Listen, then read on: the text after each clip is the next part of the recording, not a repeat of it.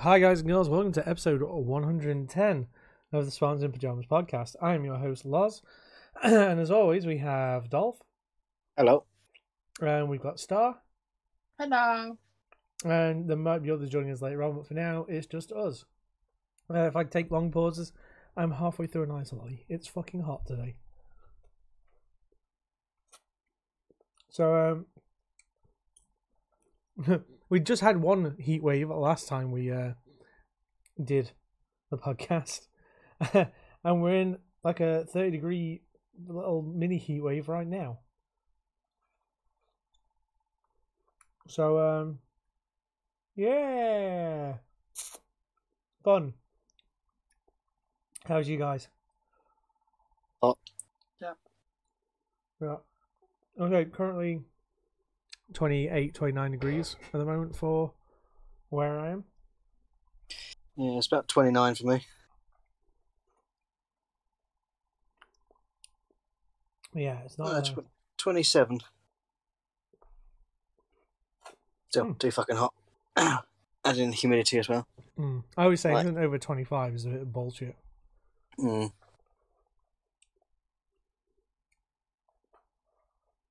I walked to my parents and back, and I literally this was fucking overcooked.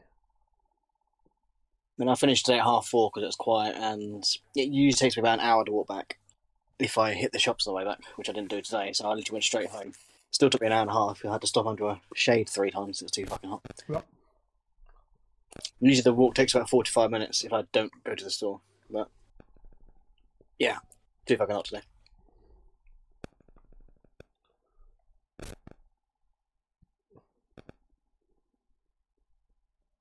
Uh, yeah, the ice pop that I was eating at the start, which is now finished. I'm sad because that was the last one. Is like a Valencia orange orange juice uh, ice lolly.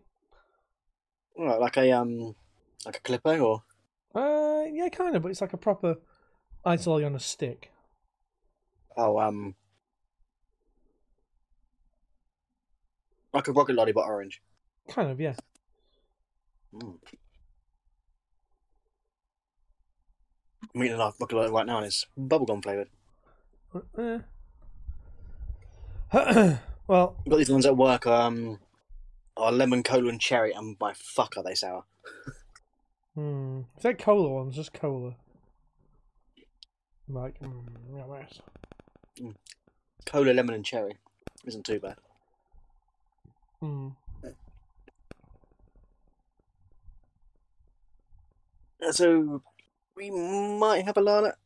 Quite likely, we may have a lurker. Again, Sparky, if and when she isn't babysitting. Mm-hmm. Otherwise, Uh, it's just those three. But I must admit, this first fucking podcast topic you put down, I don't know. I don't know who put that down. I don't know what it means, but it just looks crazy. Uh, I'll pass that on to, on to Star. You may have our first topic. But what? One of them tried to eat the water. I thought you were actually joking. No, I was not joking. Go on then. Ex- explain why this is here, please. Well, that would be courtesy of Dolph. Thanks, Dolph. Right. And um, basically, we took um yesterday. Um, me and my work took a group of children to our local black park, Yeah. and um, one of them tried to um drink the water. For some reason, it kept, I set it off. One of them tried to eat the water. So I know what she meant, but It was Always funny. it, it, it was funny. Yeah. was he like kind of like snapping his teeth at the water that's obviously coming out of a jet somewhere? I assume.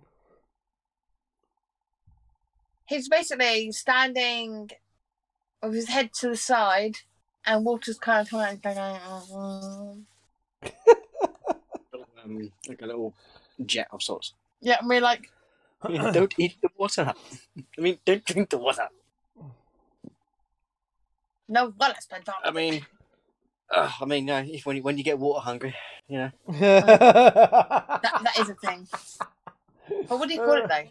thirsty, Wangry? What a callback. water hungry. It's called it's called thirsty, babe. Wangry? No, thirsty. Thirsty. Wangry. No, Thirsty. thirsty. Oh, thirsty. If you want to drink something and you're parched, you are thirsty. You're not water hungry. what Wow. a callback. Fucking water hungry.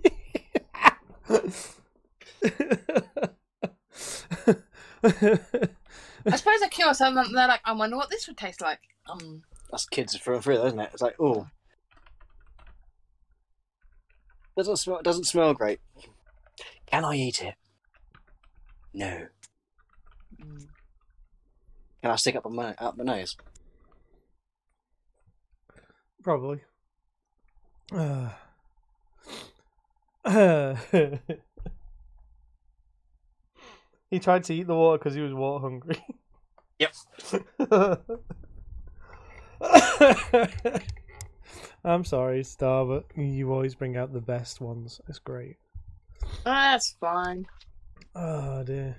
I'm glad I met you guys. It's, it's yeah, cool. no, you, you do. It's great. Oh dear. Uh, I'm gonna say I don't think we got much really in the way of topics tonight, unless people are getting to start going for it. Um, the next topic is a bit of a sad topic. And so is the following as well, unfortunately. All right. Well, I've got my link open. This is from the Hollywood Reporter. Um. So, Olivia Olivia Newton John, who played Sandy in the original uh, Grease film in 1978, uh, died on the like seventh of August. I mean, it's qu- quite recent. Hmm. At the age of, I think she's 63, I think she was. No, born in 1948. Holy shit, no, she's older than 63. Seventy-four. 74, fucking hell. No, hang on, no. Maths failing me. Well, She's also 64. English as well. She played like an Australian in. Uh, Seventy-four. Yeah. Um. No, seventy-four. Yeah, I was right. Fuck. Hmm. Uh, math.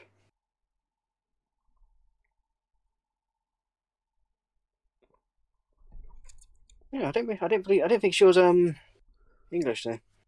Uh, well, she was born in Cambridge. That's what I mean. Yeah, I thought she was like uh, Australian because the, the voice she had in there was more Australian than English. Mm. Um, so she had breast cancer. So I'm assuming because it's not really saying in this. Um, in here, what actually took her away? But I imagine it was uh breast cancer. So. Another great gone, unfortunately. It's, going to happen and going to keep happening, unfortunately, now to us. Uh, and in 30 or 40 years' time, when the younguns find someone who give a shit about, they're, they're going to start losing people as well. Yep. Um, the next one, uh, also uh, a great. Uh, Nichelle Nichols, otherwise known as Uhura from the original Star Trek series, uh, passed away at 89. They're a dry page there. And this is from BBC.co.uk. Um, she was the first black figure, uh, black, black actress to play a figure of authority. Uh, she was also the first interracial kiss on TV, I think, as well. Hmm. So, um, yeah, here it is. Uh, in 1968, she and Star Trek star William Shatner, who played Captain Kirk in the series, broke new ground when they shared one of TV's first interracial kisses, although it was not a romantic one.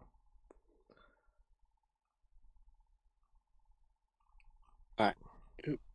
So she did a lot for like TV, um, breaking stereotypes, breaking uh, boundaries and that that people didn't think would have been done, and in today's society is as normal as breathing. So fucking great shit that she did. Uh, it sucks that she's gone because I mean, you watch the original series and that she was very pivotal. She was like the, uh, I think she was like a linguist as well as the communications officer. So it wasn't like she just was a one trick pony. She she did quite a bit. Um. So yeah, that sucks as well. So two great actresses, just, fuck my words, uh, unfortunately passed away. Um, and yeah, it's unfortunate.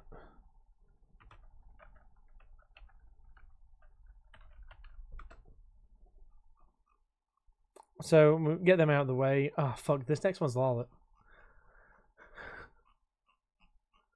I can, scoot, I can scoot this down if you like. pushes into gaming though, so um, Mm. I I don't have an opinion on that. All I know, I think, uh, I mean, Lala will will talk about it way more than I will uh, with that one. What the The one that game one? the hers, the one that that she put down. So we'll come back to that one. Uh, Okay. So this next one is an interesting one. I found it um a couple of days ago, and this is from TrustedReviews.com. So Xbox Series S graphics are about to get noticeably better. Oh, just had a Lala. Hey Lala. Oh hey, hey. Okay, we'll, we'll quickly put that one on hold. Let's She's pause this sad. one and we'll go back to uh, Lala's Why? topic because the Sandman. We were about to talk about that, and then we moved it down. to talk But why would you ga- not finish? Why Bec- would you not because finish this this what you're, all you're goes into about? gaming, and this isn't yours isn't Oh. gaming. So Um, we've we've hit the pause on the Series S, and we're gonna talk about the Sandman. Oh, if we must. So, Of course we must, because it's amazing. Are you guys watching it? Uh, what's No. it on? Netflix. Nope, because I don't have Netflix. I can't believe you don't have Netflix. What's wrong with you, man? Um, but it's amazing. It came out on hmm, Friday. I think it was Friday. Yeah, Friday. So it released on Friday. Um, I got a special code. Um, so I saw the first episode VIP the day, a couple of days before. Ooh. I know, love it. Um, I could get tickets for the um, the premiere, but the problem was the premiere was the day that we were going to see & Juliet, so I'd already bought those tickets, and I was like, damn it.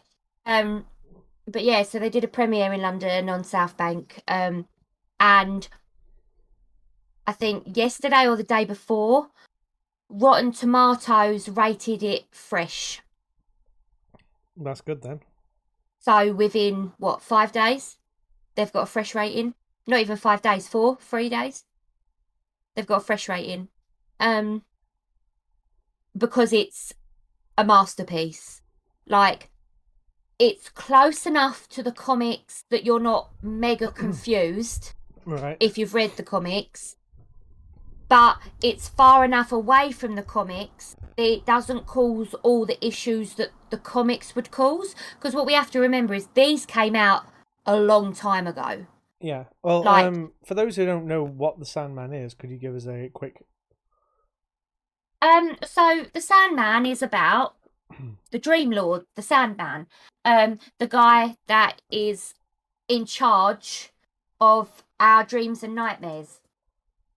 Um, so this is a world where um there's a group called the Endless, and these are the entities that we don't give names to. So stuff like death.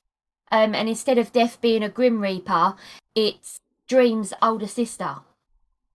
Um, and like they they're sort of like ordinary people, but not ordinary people because they embody what they are. So you've got death, and obviously she comes to you when you're dying, and she essentially holds your hand and takes you to the afterlife. Mm-hmm. Um, then you've got um, Dream, who is in charge of everything that happens after you go to sleep. Are you serious? No, you came in here to wind her up. Oh, sorry, kid and the dog. And now the dog's barking because she wants treats.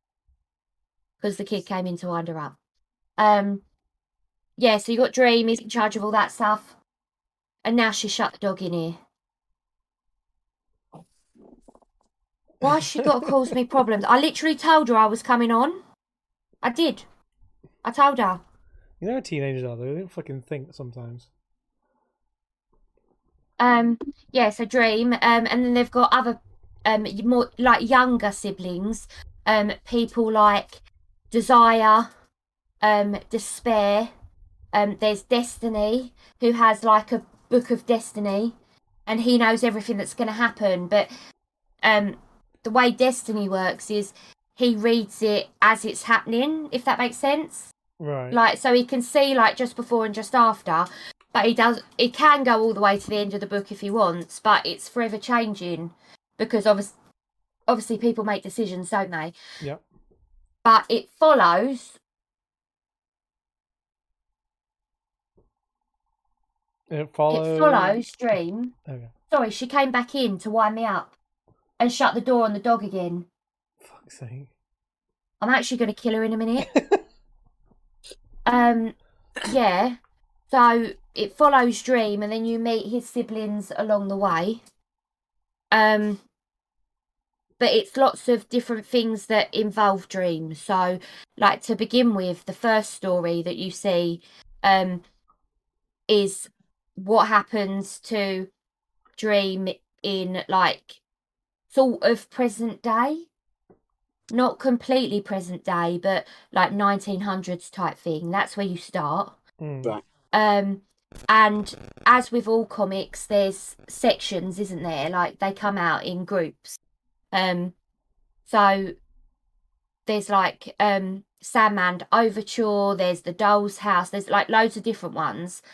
And it's started at the beginning of the comic um and it introduces you to dream and it cuts out some of the extra stuff that you don't exactly need but it also makes some of the storylines less problematic because this was back in like the 20 I don't know is it the 21st century? The 20th century I don't know.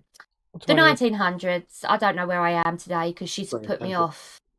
Right. She's wound me up and now I can't think straight. Um but yeah so because it was 1900s there wasn't politically correct was there Oh, fuck no.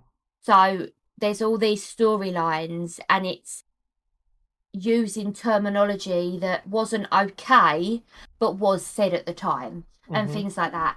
Um, and they're very skillfully taken it out, which is really good. Um, but they've also cut some characters out to make it less confusing for newer audiences. Right. Um, so, for instance, when we start with the comic, um, Sandman meets John Constantine. Now, instead of John Constantine, they start with Joanna Constantine, who is played by Jenna Coleman. Um, if you're a Doctor Who fan, Clara Doctor Who. oh, Um, yeah, yeah. yeah, it's played by her. Oh. Um, and because they've cut out John and given her his storyline, um, they now don't have to show how she relates to him because they've just introduced her and she is that person. yeah. Um, so it's it's cut out some of the stuff that would need explaining to make it less complicated. Um, and I'm on a Sandman Facebook group, and they've been got so many people are slating it because it doesn't follow the comics exactly. Oh, fuck. I've got Um, the Halo stuff to talk about. Honestly, it's ridiculous. Because the thing is, it does follow it. Like I've read the comics Mm. um, and I loved the comics, and I still reread. I'm currently in the middle of the audio version, um, because the audio version, um, on Audible is amazing. I don't know if you can get it anywhere else, but it's really, really good. Um, and even Neil Gaiman said it's really, really good. Um, he loved it, and uh, the person playing Dream in the audiobook version is um the guy he plays young Professor X. Oh And yeah. he's Um, fuck, I know what you mean. He was in Yeah, uh, and 28 he's Days i- Later. he was in Wanted, he was in um Oh, googling, googling. he was in Split. It's on the tip of my tongue, it's gonna wind me up. Uh, Cillian Murphy. No, That's 28 Days Later. Played Jim. but that's not who I'm talking about. What else was he in? Young young Professor X. Oh, uh, fuck. That's that's he wasn't in 28 Days Later, was he? Uh, No, that's why I'm confused. He was in Wanted. He was in. James um, McAvoy. That's the one. He plays Dream in the audiobook. Um, it's I- I really got good. Confused. I know you do that a lot, but it's okay. Um, yeah. So he he played Dream in that. Hmm. Um, but they followed the comic book exactly. Yeah, because they've changed out John what for Constantine for Joanna Constantine or whatever in the TV series. That's where the the bitching will be. No, there's so much bitching about loads of it because, for instance, they have essentially gender swapped Lucifer. Right.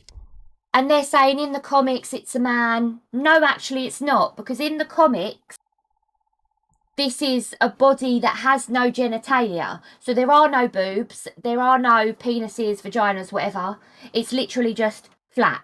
Hmm. There's nothing there, right? It's just body and there's no genitalia at all. So technically, if they're anything, they're non-binary hmm right? Um, and then they were going mad because Lucifer should be a man, and they've got a woman playing Lucifer. But in the um TV show, like in the Netflix series, Lucifer doesn't have a gender. So yes, it's being played by a woman, but the actual character, there's nothing to suggest that Yeah. they are a woman. Um, but there's also nothing to suggest that they are a man. Like, um, it's done very androgynous, so you can put it whatever spin you want it on it you want. It's just like saying Um, they did this instead of like he or she. Yeah. Um, and then they've been going mad because in another bit, um, there's someone else who plays Dream, and they said it was too confusing. It didn't say why, blah blah blah. Um, and essentially, yeah, okay, maybe Netflix should have put this in there somewhere. Um, but there's a story that I'm like, and basically there's this woman, um, and in her culture, Dream is not the Sandman, is not the King of Dreams, is not blah blah blah Hmm. um, they've got a different name for the person who does that in her culture. So he appears as a different person. Yeah, so he that- doesn't appear as the dream that we see. He appears as a black guy with dreads. Well, that that make that, her. that makes sense if you think about cultural Right. differences. But it's the only place in the Sandman where it happens. So I do kind of understand Hmm. why it's weird. Like I think they did it really well, but I'm coming from a place where I know that's what's happening. But Um, the, you feel like they should have had a like this is a different culture, this is a different interpretation. um the thing is you meet this woman before you see her story Hmm. and i think that's where the co- the confusion is but that's how it's done in the comics right he sees her on his way to see lucifer Oh, um, right. and they have a conversation and you find out later why that happened and what that's about So in other words, um, it's, it's people not waiting to find out what the fuck's going on. Oh, it's just people nitpicking because it's not the way they want it. Um, and honestly, they just keep trying to gatekeep Sandman, basically. Hmm. And Neil has been putting all over Twitter like you can't gatekeep Sandman; it's not a thing. Um, but Neil was very heavily involved in writing it, Hmm. um, the Netflix series, and it's the only time he has actually allowed it to be put into film or TV version. It's the only time he said, "Okay, yeah, let's do this." Um, and it I think the only reason that he gave it to Warner Brothers is because he was allowed to be so heavily involved. Yeah. Like he literally helped write the script. There was a like a team of them writing the script. What was the uh, Neil Gaiman Terry Pratchett one that's also on Netflix? Good Omens, and it's on that's Amazon. that's fuck. Oh, on Amazon. That's fucking great. I liked that. Yeah, it is really good, and he was heavily involved in that as well. Um, so, eh, but he gets chance a chance to rectify the things that he couldn't after they were put into print Yeah. because hindsight's a bitch, and it like Yeah. um and seeing some of these stories from 2022 or 2020 2021 seeing them from there and seeing them when he's writing it is completely different. Hmm um so i feel like we've got an amazing version of this dc comic um because it could have been done really badly and i think it's amazing. And it just tells you because everybody all over the internet is going mad. Well, next time. Netflix it has is like the a top um has a what okay no, another big thing that I'm into, I'll watch that as well. yeah um but literally like it's the top viewed um anything in every country that netflix is in Yeah. it's number one in every country that's how good this series is um and obviously i binged it yeah. bearing in mind i was away for the weekend so actually i binged it in two days Nice. despite the fact i've done loads of other stuff like i've been in london all day Um, yeah, that was me in Stranger Things recently. I fucking Yeah. smashed that out. but honestly, this tops anything that I've ever seen. It, it's literally the best thing I've ever seen, um, on screen, if that makes sense. Yeah. Um, and it was just it's just been done so well. Like if you guys haven't seen it, definitely, um, you could probably pirate it from somewhere else. I haven't said that, Well, what I'll do is, like I said, I'll just get or free trial it. I might, yeah, I might just get a, uh, a month or so, and then be like, "Fuck it," I'll just buy a month on a card, binge, Yeah, just and then go. just free trial it. You'll be fine. Um, but yeah, like literally, because it's not very long. Mm. at all. Um, off, off the top of my head, I think it's eight episodes. Give me two seconds and I'll tell you exactly. It's not too bad. I know um Ten. ten. That's not bad. Um, but it is quite high age rating. Yeah. Um, it's an eighteen. Um, because although most of it is okay, some of it will like it gives adults nightmares. It's well, yeah, disturbing or yeah unsettling. um but the amount of people that have thanked publicly neil gaiman um for this comic book is amazing um especially death Mm. because it gives us a nice idea of how people leave us um because it's literally this really nice woman um who everyone's gone mad about because in the comics technically she's white she's not really white she's like goth painted white Yeah.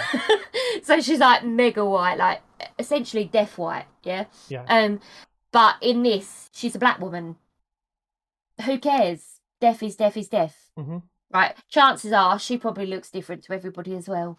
Yeah. like um but she literally just um she's friendly um she's really nice and then she says we're gonna have to go unfortunately and she takes their hand and she takes them to heaven or hell wherever they're going. Yeah. um and um she does it with like a little jewish man and he literally says to her um i need to say this like i need to say this jewish thing before i die um and he says it's meant to get get you straight into heaven if you believe in that which Yeah. then obviously gives you the option to not believe because death isn't attached to either of those well, yeah, like- exactly. Yeah.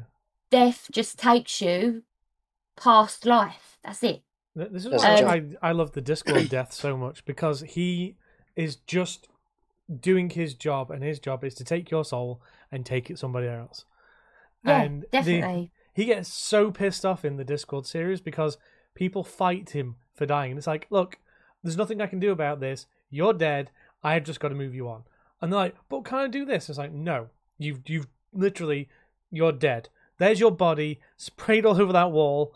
Here's your soul. I've got to take you away. And and they argue with him, and it's it's hilarious because he gets so annoyed in the Discworld books. He quits his job three times. See, in um in this Sandman comic, um, she like no one argues with her. That it's like, does it have to be now? And she's like, I'm afraid so. oh no. And then like, uh, but she's really nice about it. Yeah. Um, and it she explains why she's like that. Um, in a conversation with Dream. Um, and yeah, so, uh, but it's got some really quite gruesome bits in it, and there's a scene in the comic book that is really graphic, and they have seriously toned it down for Sandman. Um, so it's it's all of it is sort of implied.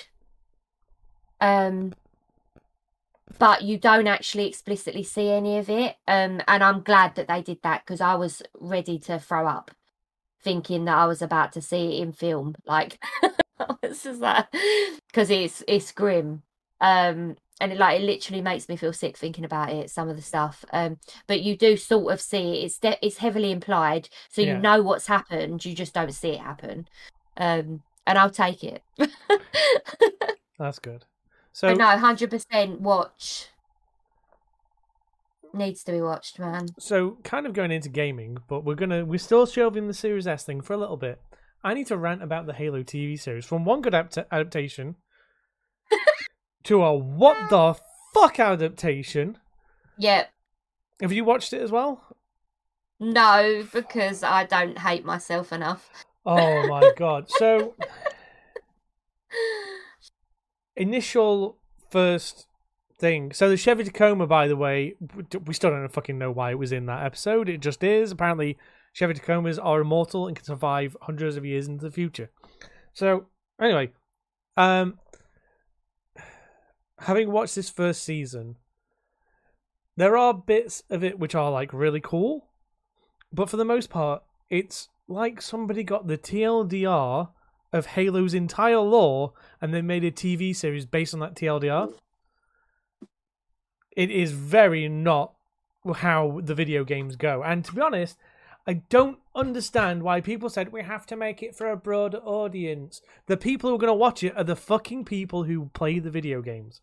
The yeah, I people- literally don't know anybody who's played it, uh, not played it, watched it, who is uh, who Skip- doesn't play the game. Skit didn't play, the, uh, never played the games and liked it. I mean, I couldn't understand the reason why they. Okay, so it worked for a broad Face- audience, is what you're saying. Yeah, I can't understand the reason why they did a face reveal. That wasn't really needed. To be honest, they could have done that and it wouldn't have mattered.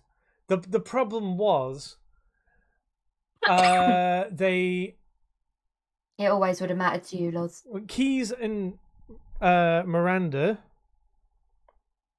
and, and now I don't know why they're black. It doesn't really make a difference to their characters, but what they do in the show is completely different. Captain Keyes isn't a ship captain. He's just wandering around on Reach all the fucking time. Miranda Keyes is a scientist. She wasn't. She was a ship captain.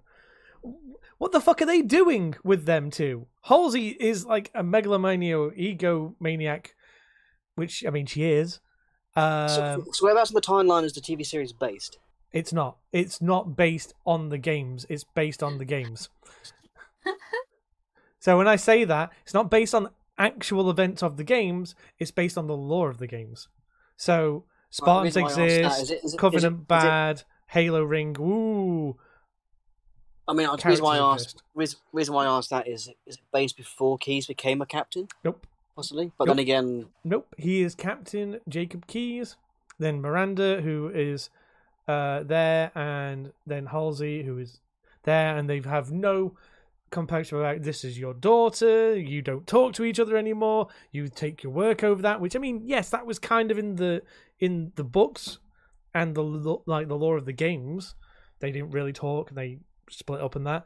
Um, but then, like things where they added two new Spartans to Silver Team. There's no blue or red team. Um, Last opportunity. yeah, that's what I'm saying. It's like they didn't start with because what they should have done is they should have started at the beginning with the fall of Reach book, which tells you all about the Super Soldiers program and the insurrectionists and all that. And then they could have rolled into Contact Harvest, which is the first uh, known Covenant like contact, which went shit show and had Hmm. Sergeant Johnson. So you could have had these very notable characters and these very big events told through the games uh, in the show. And what they did was they just went, "Here's Spartans. Spartans kill aliens. Aliens are around. Uh, aliens bad. Uh, we kidnap kids. Boo hoo. Whoopsie dear. We made them mindless, uh, thoughtless automatons. Uh, Cortana is working for Halsey as uh, like a basically a failsafe because the chief decided to take his emotion suppressant pellet out the back of his spine because apparently that's why he doesn't have uh, human emotions, which is not how it is in the books. Basically, he was trained at a very young age to be a super soldier, and he was taught the greater good was his team and everyone else, and all the surgery and all the the drugs and that that he took to become a Spartan dulled all his emotions and senses in that way. So he doesn't show that much emotion because he's never really had that downtime to do it. And in this, he's takes out this pellet and then he fucking starts having all these emotions. They they basically made out. You know how he can touch Forerunner stuff and it activate. Um, they made out that only two people could do it in the show, and they're the blessed ones, um, and that's why they could do it. Also, by the way, there's a human that was on the Covenant side. so, and this is this is why I, I really didn't like where they went with it, was because they basically the the, the bad guys mustache twirling guys rather than you know good like good bad aliens. We don't really know what they're for. Because that would have been better. We don't really know why they're doing it but we saw the other side so we did. And that's what they did. They showed us the other side.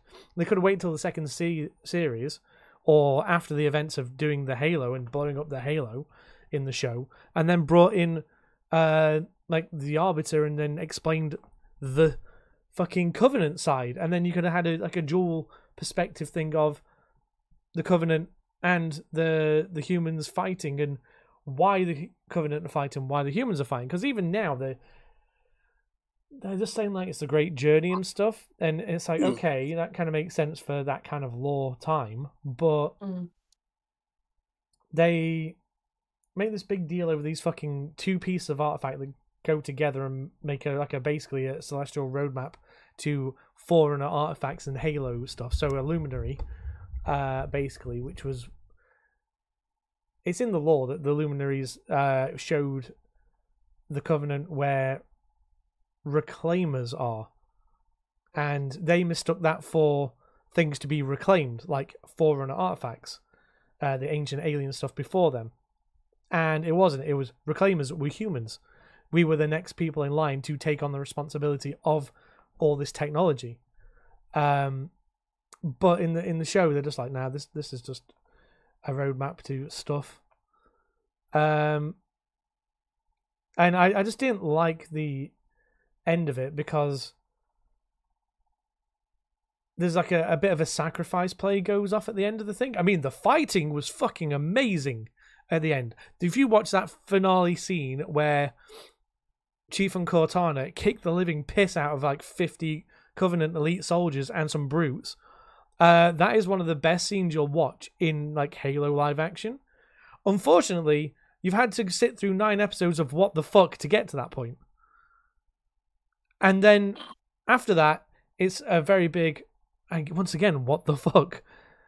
Because it leaves it on such a weird ending. And if they get a second season out of it, there's there's gonna have to be some serious, serious retcon going on. because um, lots of Halo people are like, "What the fuck is this?" There were a few people saying, "Oh, I like the ending. It leaves possibilities for it to be more like Halo in the next season." I didn't see that. I just saw a, "You've done X to Y. This has happened. Uh, you've teased the Halo ring twice." Yeah. And now I'm wondering what the fuck I'm going to be doing in season two because I, I'm trying not to spoil it for those who still want to watch it and see why the fuck it's so bad. yeah. But they left one of the main characters in a very weird state that if they do series two, I don't know how they're going to undo it, sort of thing. And it's, I just didn't get on with it. I didn't get on with it. The armor, the the set pieces, the like the pelicans, the the uh, long swords, all of the ships and everything looked spot on, lore accurate, fucking great. Story, absolute what the fuck. And I mean, if Kev was here, yeah, if Kev was here, he would tell you the same shit. Everything looks great. The The story is fucking why. It's, it's Yeah. like I said, it's like somebody got the TLDR version of Halo and then made a story out of it.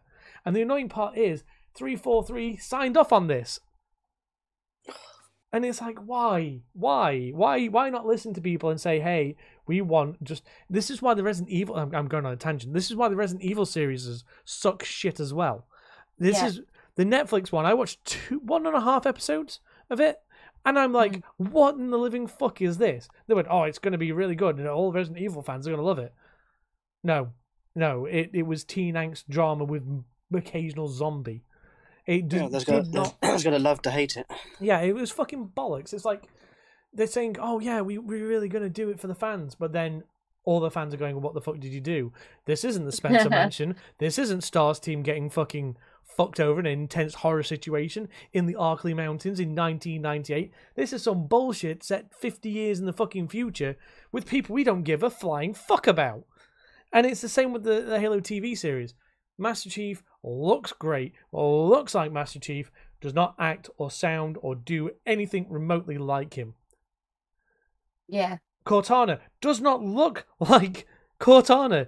For one thing, she's not purple or blue. She's this weird pinky flesh type thing.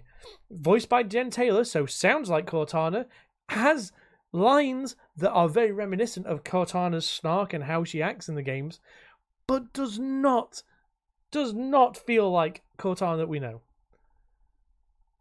And and that's what pissed me off about that show. It was Right. very diet. So I'm going to stop and I'm going to go on to the, the thing we were talking about earlier. no, you're done with your rant. I yeah. am. I'm fucking done because I'm gonna. I could. I could whinge about that for ages. So Xbox Series X graphics are about to get noticeably better. This was from TrustedReviews.com. We touched on this about half an hour ago before we uh, went on this. For, for like about half Sandman a second. and then- stuff, yeah. then run then. Uh, so Microsoft have confirmed optimizations for the Xbox Series X S console uh, that could see significant major improvements to graphics performance. If you've uh, noticed certain games looking a little better lately, Mm. it's likely due to the launch of the June game development kit to devs. In a video explaining optimizations spotted by The Verge, Microsoft said it has been able to free up substantial amounts of memory, which can be utilized by Xbox games. yeah. Uh, it says hundreds of additional X, uh, uh, bad, bad words. Hundreds of additional megabytes of memory are now available to Xbox Series S developers. The video uh, voiceover explains. This gives developers more control over memory and can improve graphics performance uh, in memory constrained conditions. Uh, this could settle some complaints about Microsoft's secondary console, which sits under the Xbox Series X, uh, that often struggles to meet the advertised top visuals of 1440p at 124, uh, 120 frames. Uh, the Series S has 10 gigs of ad- advertised memory compared to the 16 in the Series X. Considering Microsoft reserves 2 gig for that for system tasks, that leaves 8 with uh, most of the power for most uh, of the power hungry games out there. Now. Microsoft has found uh, a way to get some of that memory back to its developers. Elsewhere, Microsoft is touting improved performance for graphic conditions, which can take better advantage of the freed up memory. Uh, Microsoft says uh, this is this takes care of an issue where uh, graphics virtual addresses were being allocated considerably slower than non-graphical uh, virtual addresses. If you understand that, yay! the improvement of the speed of the graphic virtual allocation address uh, tiles now take better advantage of recent advancements in memory management uh, that have negatively affected the graphics performance. Uh, the Series S was launched alongside the X in late 2020 and has been much easier to get hold of uh, more than its higher end counterpart. The supply chain issues are now starting to ease, so gamers have a legit choice. Uh, this may help uh, some gamers nudge to more uh, nudge more towards the more affordable Series S. So basically, they freed up some memory, and the game developers again to use it. Yay! Right. Good.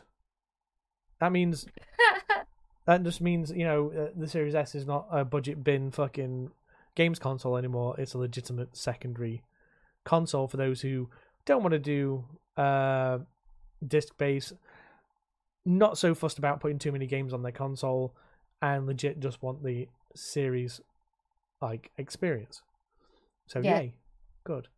So uh, next thing, uh, so this little game came out yesterday, right? And and yesterday we're talking about Tuesday, the 9th of August. Um, and it's one of those games where me, Sparky, uh, I was wondering what you was talking about then, and then it clicked. Lala Don't and worry. Dolph all really got into. Uh, it's called Two Point Campus. It's the pseudo sequel to Two Point Hospital. Uh, and it's really fucking fun. Um, so I, I've been enjoying that. We've all been enjoying that. Let's face it. Yeah. So essentially, you design your own university campus for students with some rather wacky um, courses, shall we say? Mm. Well, at the moment, um, the way it's set up at the moment, I'm not sure if um, it's going to be um, like the later universities. It's only like you really only get one course that you have to specialize in.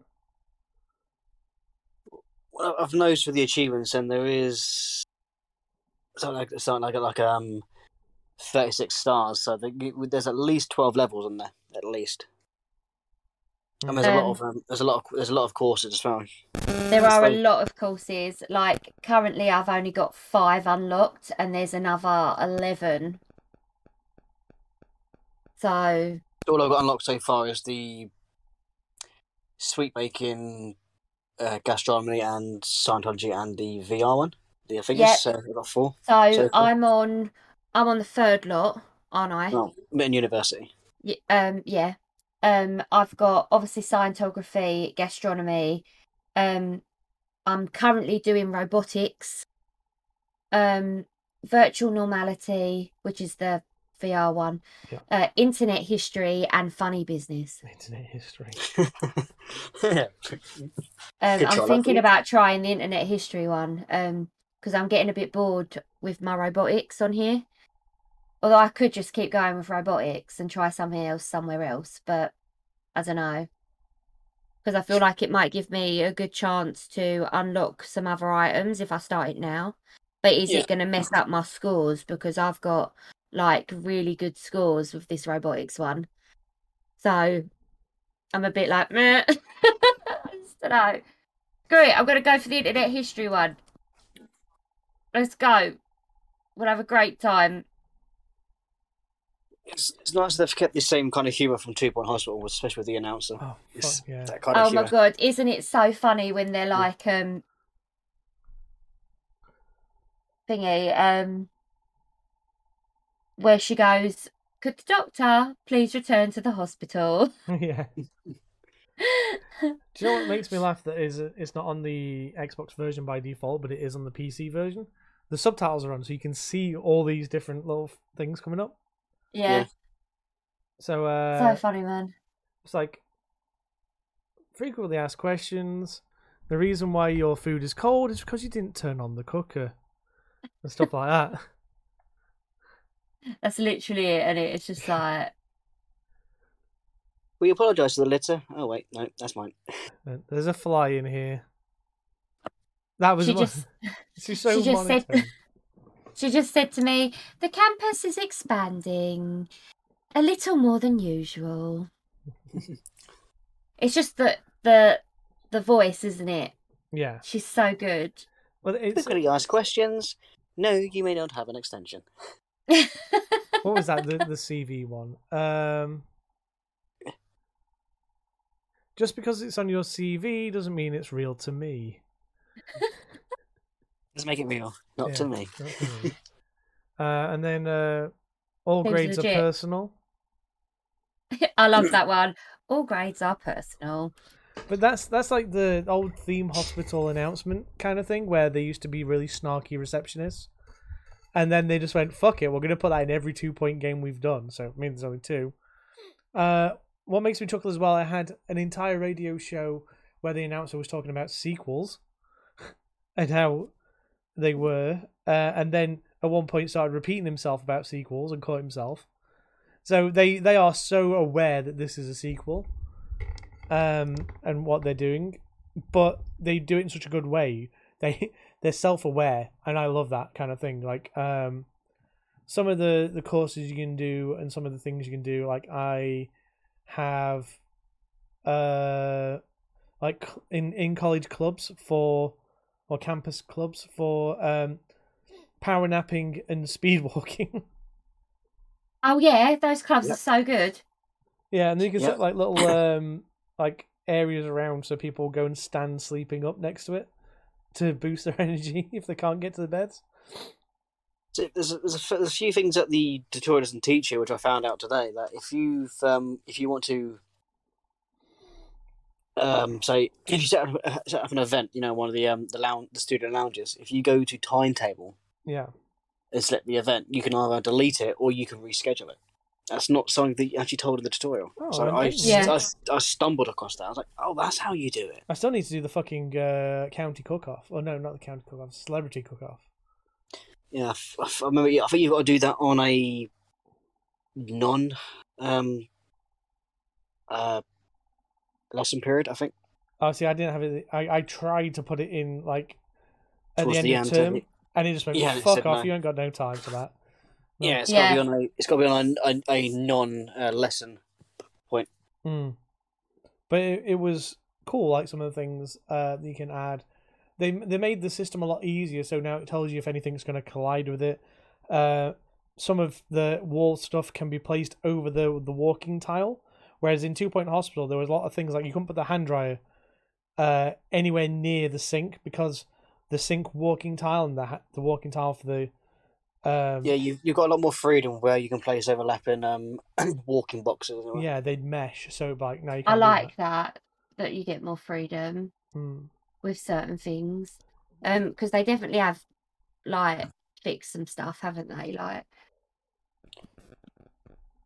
I mean, the console version does run really well. I mean, the only problem I had to start off with was when I watched the first opening cinematic, the game just kind of fucking crashed to dash. But yeah, as you Hmm. do. yes. And the only other thing I hit was a um was a some sort of a tutorial bug where it was asking me to build the library. But when I was pressing confirm the room, it wasn't working because I still had the overlay of the previous tutorial. Um, So, so a quick save and reload managed to sort that out. Yeah, But yeah, I've, I've, en- I've enjoyed it so I'm enjoying it so far. I'm yeah, it's, it's been it's good fun. I've I also think found out you so. could. I've, I've also found out you can click on the little worms outside the campus for um for gold. What? These little these little worms that The pop around outside the campus. I didn't Yeah, the know that. You Did you can- not? can click, No. you click on the first one, you get an achievement. I think if you do fifty, you get another achievement. But each Fuck, I worm you click that. on gives you bet- anywhere between I think it's like five and fifty gold. And I think uh, the first three gives you a um a career goal achievement for fifty kudos. Son of a Yeah. bitch! I didn't know that. I did not know that at all. Okay, I didn't so know that either. when I play the PC version after the podcast, I'm going to be fucking clicking every one of these little bastards. guys, guys, Yeah. did Yes. you know you you need to clean the beds? What? Hey. I know the can giants the will go around and like spray them. That you you you have to get them to go in and do it. See, mine, mine will wander around and go and like naturally clean the beds. Like he'll spray like deodorant over. it. Yeah, but like I'm on year five, and mine have all just come up that they need doing. Huh, What? I have to keep an eye on that. I didn't know that was a thing. Also, you might want to put a bin in the bedroom. I always put a bin in bedrooms. Yeah. yes. Every room has a bin because The- those motherfuckers will throw their shit anywhere. The one fucking threw it next to a bin on the floor, and I'm like, you little cunt. Was that a jock by any chance? Dude was just a random guy. Just went fuck it. He he was literally One- stood one- three feet from the bin, and he just could not be fucked. That's rude, that is. Mm. I mean, one thing I've noticed with the beds, though, you say you can't have the beds next to each other side by side You can the footprint. You can have the them foot- back to back. Can have them back So to back. You so can you, have you can't have them. You can't have them in a line side by side against the whole entire back wall. You can. Apparently, You can, but you have to Yeah, leave but- one space at the far end. Otherwise, it doesn't work. I don't fucking know why. because because I noticed I can when they, when they get in the bin, they go in from the bottom of the bed. So why would they need access from the fucking side? Because they just do, okay? Hmm. Like, why always got a man for, Dolph? Yeah. I'm saying it doesn't make doesn't make any it doesn't make any sense. It's like they get in from the bottom of the bed. No, but the thing is, you can't. Like I said, you can do that. It's just fiddly as fuck.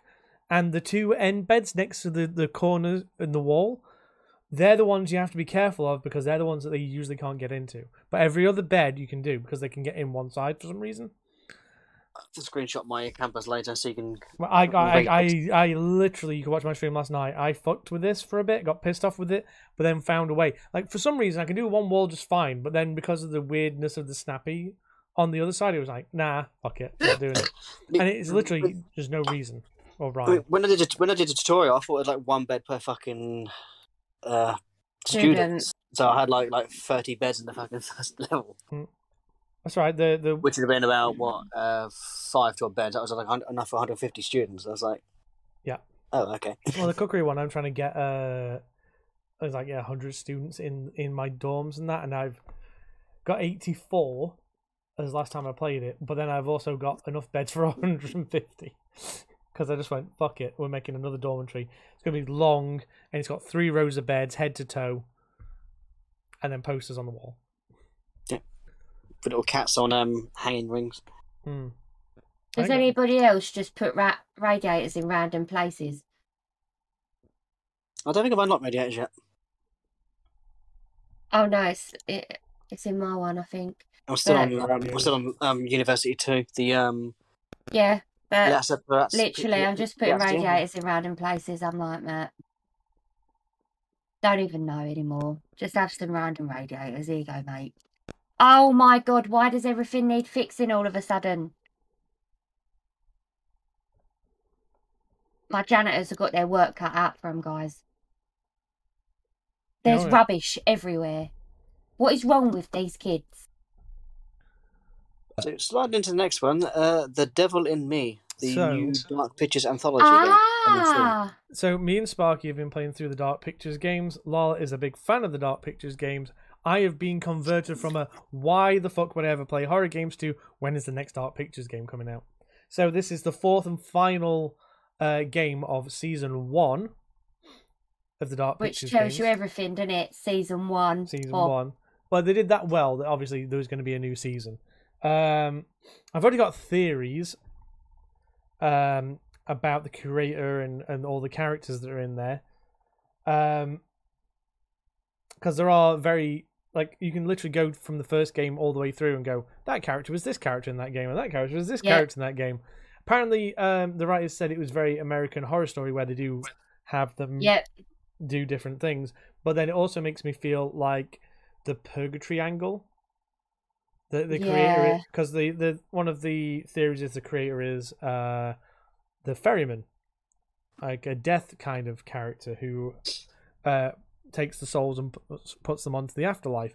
But in this I case, he's playing- that. but in this case, he's kind of playing judge, jury, and executioner of where to send them. So he's playing Yeah. games and he's trusting you, the player, to make those decisions for them to see where they would actually turn around. Uh, makes me also wonder if we're playing as death, actual death.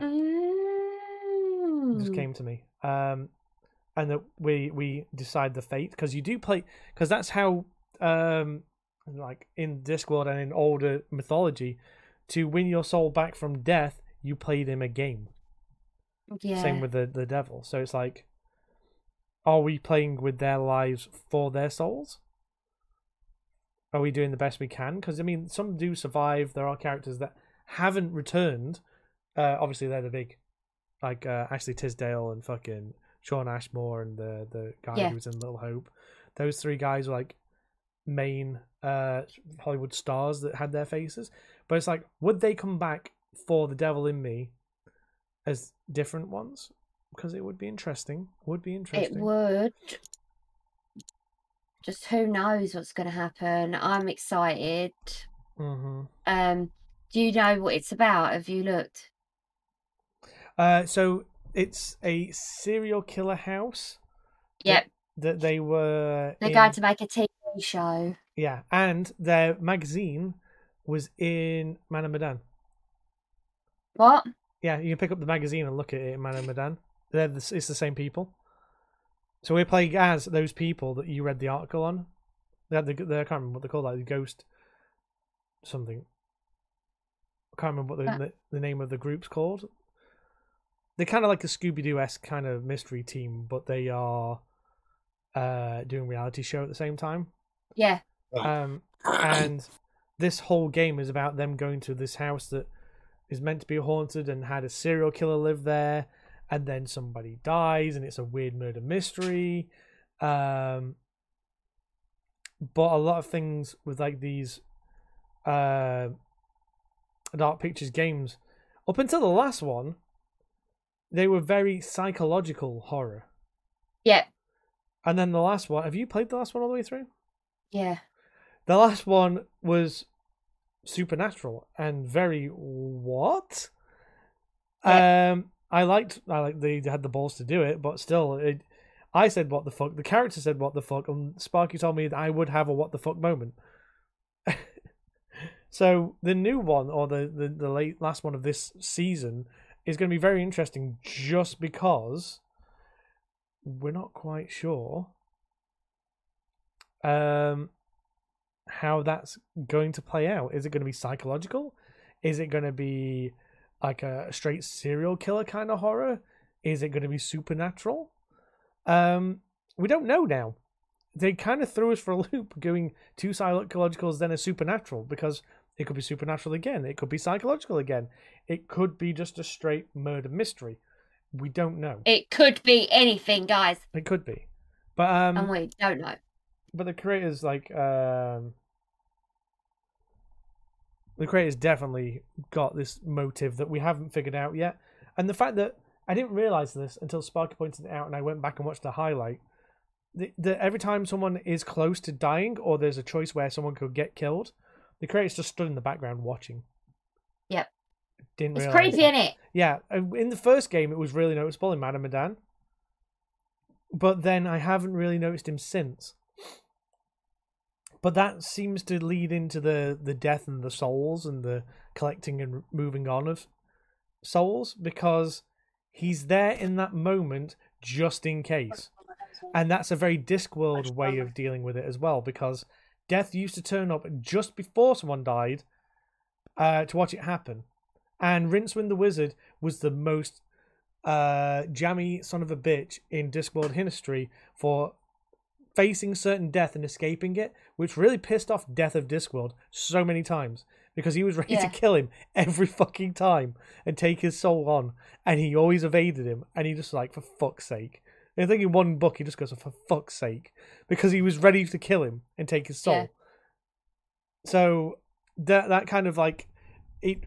That's why a lot of people are saying he's death or he's an embodiment of death or it's something to do with death.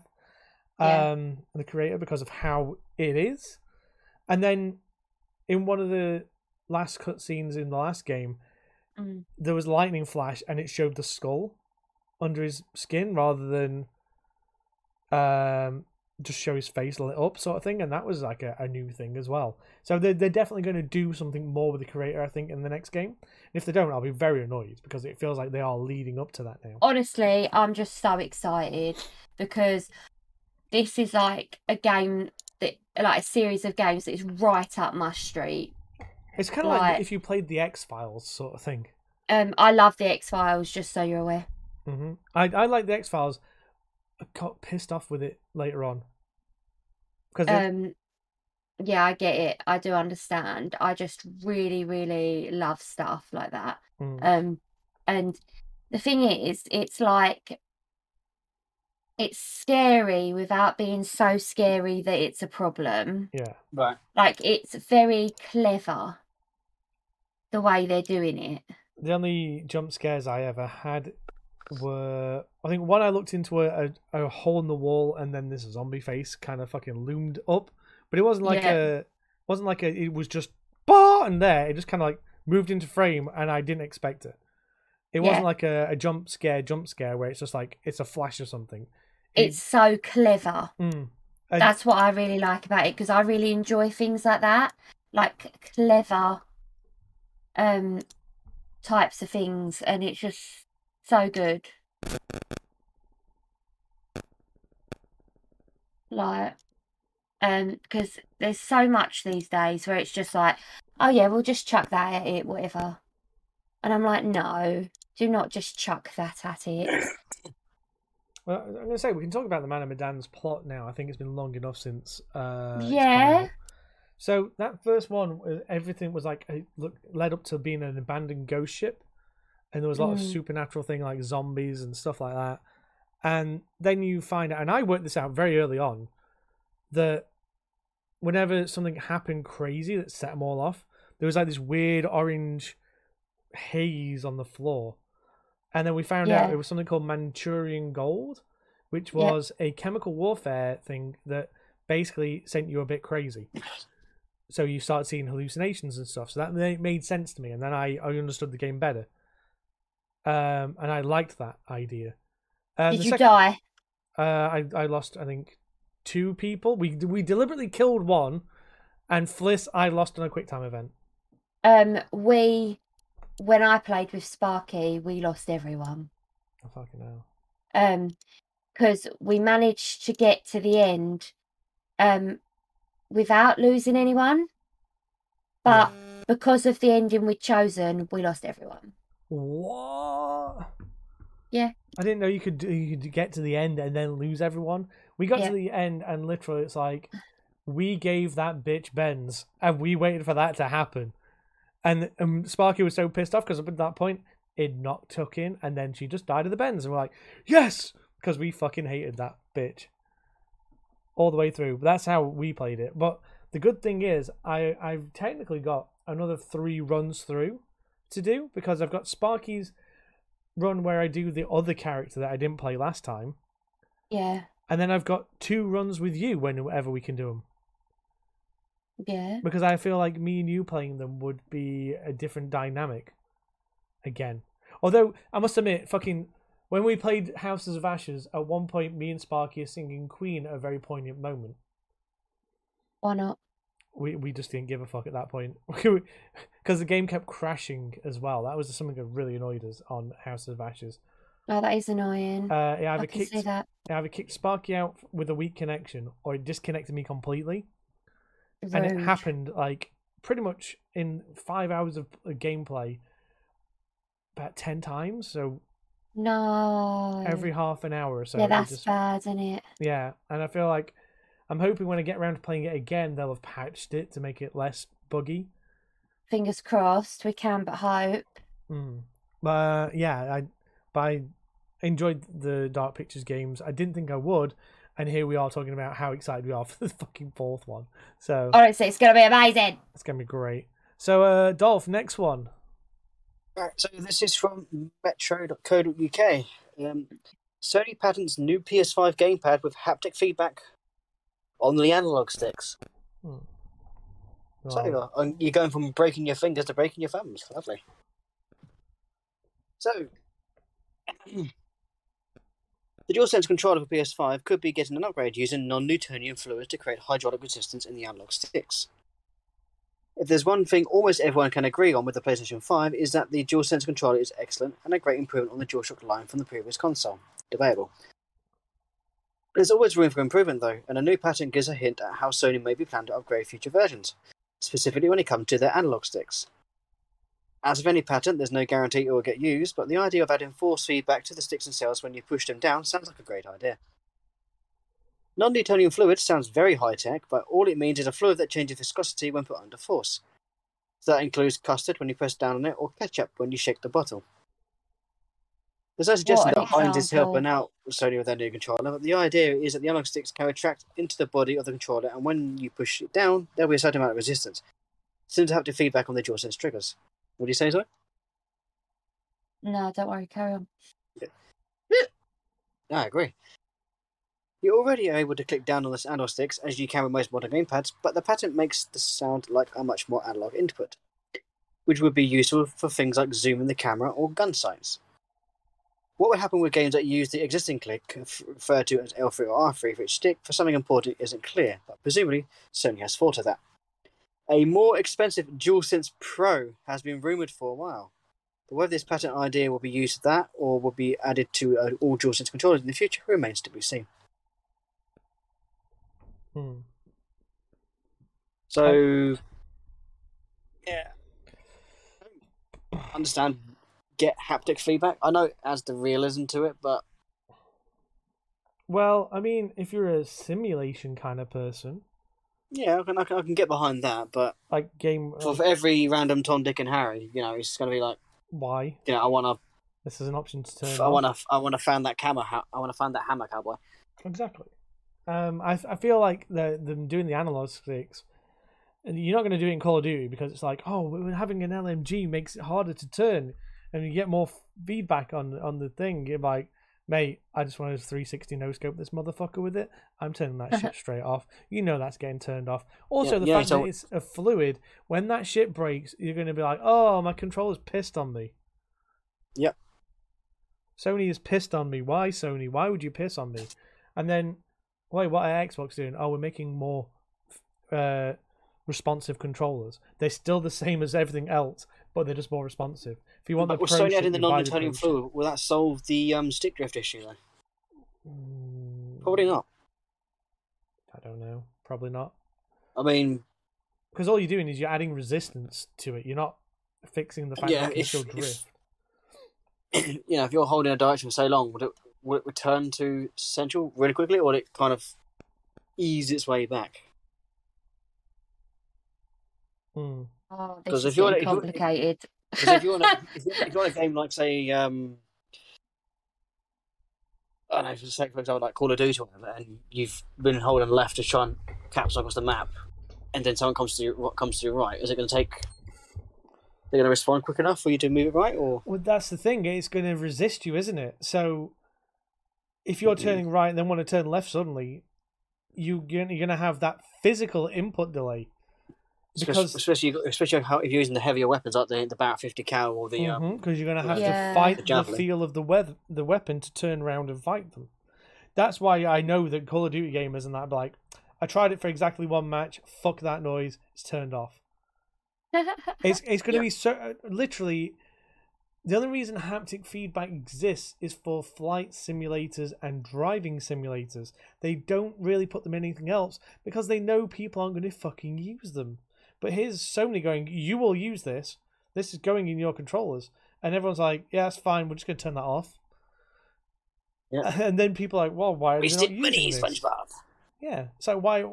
Whereas this is another one of those things where they think they're being inno- innovative, yeah. Innovative, yeah. but they're not really because the core gamers just want a better feeling, more reliable controller.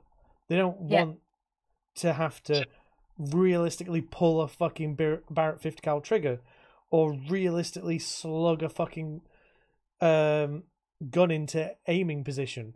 It's it's not what we go there for. If you want those kind of experiences, you either do VR or you do a milsim on PC. Yeah. you don't do that on a PlayStation Five. This is meant to be casual, more casual gaming, not hardcore gaming. Not Well, nobody told. Sony that, so Yeah, I know, it's fucking stupid. So speaking of, well, if you can call it casual gaming, Lila, this one's next one is yours. oh, is it me again? Uh, Cool, I need tell to learn to shut up, don't I? Can you tell us all about this uh, new licensed controller for PlayStation called the Backbone one? No. Kev, put that in. So I can tell you what it is because I mean, yeah, I can tell you what it is. I can't tell you what Kev could probably tell you. Um, it's a it's a controller essentially for your mobile phone. yeah, you basically, Turns um, it into a yeah, you put the screen. uh, Basically, it becomes a screen in the middle. So kind of like if you had a Switch, but your Switch was your phone and the Joy Cons were the backbone thing. It connects to it uh, via your charging port, so USB C, or if it's iPhone, it's uh, Lightning. Yeah. and then you sync that up to your thing and you can do uh through like the xbox apps you can do cloud gaming you can do it on the playstation now uh stuff as well uh, or you could literally uh play mobile games on it yeah. and just turn Right. your thing into a little mobile gaming device. It really is. There are, there are other versions of it online. Uh, Razer did one. Um, whereas this backbone is, I don't think it's Razer. It, um, there's a PlayStation and a Xbox version, aren't there? Yep. And I know I've seen in CEX, I've seen like the Razer version of this, which plugs in. Uh, looks very different to this, but it's not a backbone, but it does the same job. So I, the it's it's just basically a way of doing cloud gaming through your phone, uh, in a more console friendly way rather than doing it because most cloud gaming on your phone you still have touch controls on the on the on the screen and fiddly fiddly especially if you're playing a full console game on there. So um, I I don't think it's going to break uh the mold of playing just console games uh and just going cloud gaming. Mhm. Because I mean they're a hundred pounds. The backbones are a hundred pounds to buy. Uh, yeah, that's a lot of money in it. a lot of money for a controller to stick onto your phone. Yeah. If they were cheaper, then I think that would be a more thingy. I mean, they are the good quality. I'm going to say that they are good quality. I've not heard bad things about them, uh, and they have their own like internal battery, so they have good long like longevity to them. But they're not throwing um, massive amounts of swag that people are going to want to play. Hey, do you remember fucking? I forgot what the name of that fucking uh, Google Cloud stuff was. For Strava was it Strava? No, Stadia. Stadium. That's it. Stadia. Yeah, do you remember that? I didn't. and this is another thing. It's like, oh, it's just just a, a thing to help you play It's a thing. cloud stuff. Yeah. It's cool. It's, a, co- it's, it's essentially it's, it's a convenience. It's essentially. convenience, yes. If you have that level where you can do that, then yay. I mean, I don't cloud game. I'm quite happy to remote play from my phone with my controller on the bed if I really Well- want to. I bought a fucking thing donkeys ago, which is basically a tablet with an Xbox controller wrapped around it that I can do cloud gaming on. Mhm. And I haven't plugged that in in ages because I'm sat here in front of the computer just playing it. But it's cool to have that. I mean, if the connection and the cloud gaming remote play stuff was better, Yeah. um, then that'd be more of a thing. I think if you're doing just cloud gaming and not using your console and just using the internet, yeah, that works pretty good if you've got good internet. But when Yeah. you're trying to do it off your console, it gets a bit fucky because of bandwidth. Yeah, I can imagine it does. I mean, going off a little bit of a tangent here. Do you remember the old OG Xbox? They actually sold a little mini screen for it. Mm-hmm, mm-hmm. They do So if for all you, of them. if, I say if you if you were going to say on holiday where they didn't have a TV in the room for whatever fucking reason, Hmm. and you just brought that along with you, you know, that'd be They- pretty handy. They've done it for every single console in the Xbox line. You can get one for the Series S for fuck's sake. Yeah, I didn't know that. Yep. Uh, even the the first one that they, they ever did that on was the original PlayStation One. The they did it on the the big Oh, the one PSX. little one. Yeah, The, The PSX PSX. Was them. and then the Yeah. PS One. They both had screens that would literally fold down over the top of the the disc cover. Yeah. uh, and you could use them. Uh, so it was technically more portable because you could then plug it into a car and play them. But yeah, you know. Yeah, drain your car's battery. Hmm. Oh, you. But hey, Son, get off the console. I'll need on the bus, Dad. Hold on. The battery's out of die in the fucking car. Wait, need that. So uh, going from this is a bit of a Sony um, slap now, isn't it? Because the next Yeah, a little one, uh, Dolph, take this one away. So uh, So apparently, this is from VGC Oh, it or me, Video actually. Games Chronicle.com. Uh, Well, hang yeah. on, hang on. Did we get the wrong? Yeah, you're in the wrong one. I I don't know what's going on. Because it was me who posted it from gamingbible.co.uk. Oh no, that's the judge one, isn't it? Oops, never mind. Yeah. I shut my fucking mouth. Lol. Judge one's the active, isn't it? Yeah. Oh, so oh no, there we go. Video game. VGC, Chronicle. Video Games Chronicle. Yeah. Yeah, I posted it as well. Lol, never mind. We'll go on. We'll just move as we go. I'll read a bit. You read a bit. Okay, so apparently Sony says it believes that Xbox owning the Call of Duty franchise could influence users' choice of console. No shit. I'll, I'll take fucking Sorry. blindingly Sorry. obvious for ten points. Uh, I should have said it like that, but yeah.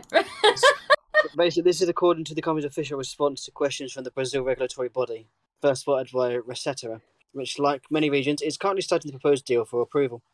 Did you just say Brazil?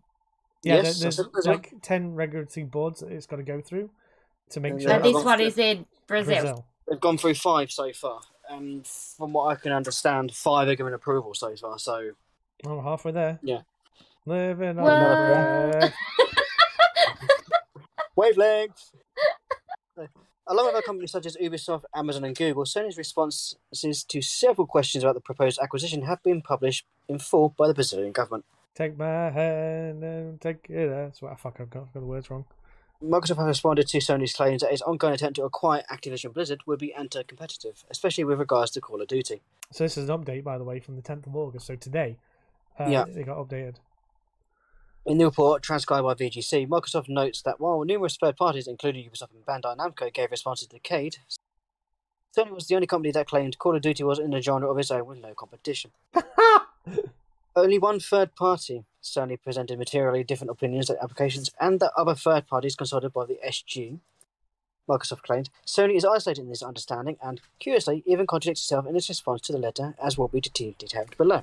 So uh, Sony's response, transcribed by VGC, mostly outlines the current state of AAA game development for the Brazilian regulator. However, large portions highlight the importance of place, the importance the PlayStation firm puts in the Call of Duty franchise, a franchise which claims influences console users' choice. In the questionnaire answers, Sony calls Call of Duty an essential game, a blockbuster, and a triple A type game that has no rival. Battlefield! Battlefield! Uh, according to 2019 study, the importance of Call of Duty to entertainment in a general is indescribable, the company said. The brand was the only video game IP to break the top 10 of all entertainment brands among fans. Grand Theft Auto! Grand Theft Auto! Joining powerhouses such as Star Wars, Game of Thrones, Harry Potter, and Lord of the Rings. So anyway, with a cough and a sneeze there, do you want some um, lemon sip or some Clavon, yeah? Uh, I- I've got a bit of bullshit stuck in my throat. I'm sorry. Call of Duty is so. At least it's not ball semen this time. Oh, true. Yeah. Uh, Call So of he's, he's, Duty. he's, he's, under, he's got his anti-digest shield, he's fine. Yeah, I'm good with that one. Yeah. Uh, People are going to be so confused if they've not been listening to our podcast.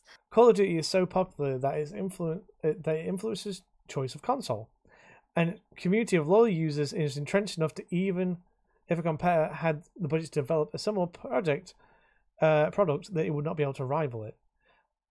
Can Uh, I just interject there? It doesn't influence choice of console because all consoles currently have it apart from Switch, right? yes. So it doesn't currently influence choice, does it? No. So But what they've was- said is, I mean, most of it's not right anyway, but that bit's definitely not right. But they go on about saying it's a blockbuster with no rival. Um, they've got exclusives to what? God of War, Persona 5, the Uncharted series, the Marvel Spider Man, I know. Last of Us One and Two, the remasters, they've got no fucking rivals. Yeah, Hey, Xbox. oh, he's uh, here for our rant. Sony went on to explain how the huge resources Activision puts behind Call of Duty are the core reason why it believes the FPS series is unlikely to be rivaled by a competitor. They've used the same fucking engine for the last fucking 20 games and only just moved on to a new one. Four games. Is that the reason why they believe it's to be the F- FPS is likely, unlikely to be a rival competitor? Is because they can no longer, after the next two or three games under contracts that Activision have given them, that they won't get exclusivity to a year, like an exclusive fucking game modes or booster them. Probably. Uh, So if- don't forget the um, I forget what Call of Duty is, but they lock one mode, Survival behind mode one year exclusive on Sony. They did it for the last couple. So Call of Duty, uh, Black Ops Cold War, and Vanguard all have exclusive modes that were taken away from every booker else unless you played on Sony consoles. I'm sorry, but I played the game. I want the full fucking Mhm. stuff that's there, please. Thank you. Uh, each annual Call of Duty release takes about three to five years to develop. As Activision releases one Call of Duty per game, uh, game per year, that equates to an annual investment of hundreds of millions of dollars. It explained. Hold on, that makes no fucking sense. That makes that makes no sense. Each annual Call of Duty takes three to five years to develop. Yeah, but there's three studios they rotate through, so it, ideally each game takes three years to make because it has to only take three years for the th- for it to be there in the Yeah, third but one. what- What's that? What's that? Is it saying that you ca- it releases it every year, but it takes three to five fucking years to develop? How the fuck does that work out? That, that that obviously means that when they were doing COD, uh, COD Modern Warfare 2019, they were starting working on COD Modern Warfare 20. Uh, Modern Warfare 2 Well, 20 what the 2022 because they have to because they they are not going to do it in three years or some bullshit. It, it, it sounds like they're just making up the fact that, oh, but they had to start work on the next one. Whatever. Uh, approximately 1,200 people work on each version, and another 1,500 are involved publishing and distribution. Thus, Call of Duty alone has more developers than most game companies employ across its entire development portfolio, including AAA studios. Okay. Good for them. Uh, also, given its plans to recruit another 2,000 additional developers by 2021. Okay, so this is a little bit late on that statement then. Uh, Activision probably expects Call of Duty to become even more successful in the future. Call of Duty Vanguard begs to differ. Uh, well, not if they keep monetizing the fuck out of it like they currently are. yeah. You know? No other development can devote a developer can devote the same level of resources and expertise in game development. Even if they could, Call of Duty is overly entrenched, so no rival, no matter how relevant they are, can catch up. God. Battlefield, yeah. Battlefield 4 was fucking amazing. Don't at me. 2042, not so much. they they Call of Duty it. Don't at me. it. Yeah, don't at me either. Yeah. Sony went on to note that Call of Duty has been the top selling game for almost every single year of the past decade uh, for its genre. As was what? decade, decade for it, and for its genre, genre, is overwhelming the best selling game. So Call of Duty, yeah, Call of Duty Vanguard, no. Uh, Infinite Warfare, no. Uh, fucking Advanced Warfare, not really. Uh, Black Ops Four, ooh, Black Ops Three, eh. Ghost, Black Ops 2, mm, getting there. yeah. Black, Black Ops, Ops 2. 1? No, Black Ops 1, Black Ops 2, Black Ops, uh, Modern Warfare 1 and 2 sold fucking gangbusters. They were great. So obviously they're good. Yeah, Oh, do, you know what they, do you know what they all had in common? Good, good fucking gameplay. Well, no MTX either, if I remember correctly. Yeah, they didn't have uh, any of that bullshit. You bought your expansion packs and you carried on. Yeah, and when MTX comes involved, the game gets shitter.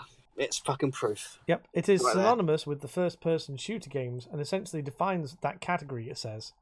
This is also demonstrated by uh, player en- engagement on social media. Call of Duty has over 24 million Facebook followers versus 7 million for Battlefield, and over 12 million followers on Instagram versus 2 million for Battlefield. But how do those 24 million followers on Call of Duty actually routinely engage with the community? Just But it doesn't matter. Doesn't matter, mate. Doesn't matter. They, they're Call of Duty players, so therefore they're important. Uh, it added.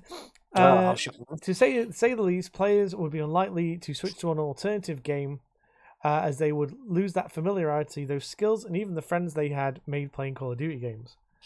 not to make it crossplay. uh, even in weaker years like 2021, Call of Duty still managed to outperform most other games by a considerable margin. Call of Duty Vanguard, for example, uh, was widely regarded as weaker than previous year's titles, but was still one of the best-selling games of 2021. In other words, even in a bad year, well, Call of Duty World War II, which sucked ass as well. Uh, even in a bad year, players remain loyal to the brand and continue to buy the game. That's fucking stupid.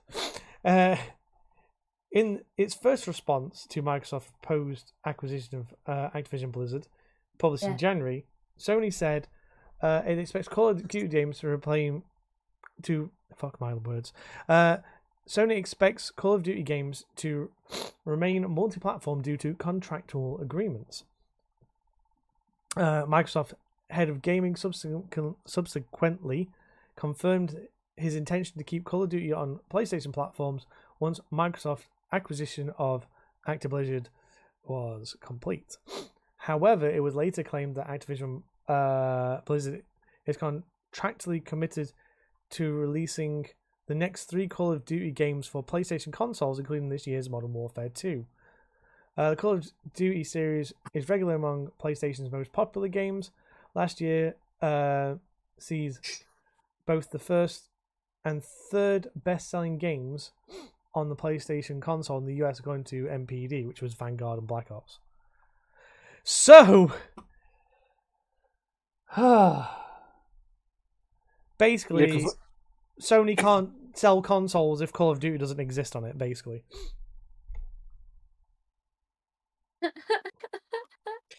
Oh, Basically, some- they're just moaning again, guys. but hey, hey, can I, can I now get on to the main Saying, I'm event? sure Sony has got all those first party exclusives they can fall back on. Yeah, yeah, yeah, yeah, yeah, yeah. So many exclusives, guys. So, in the comment section,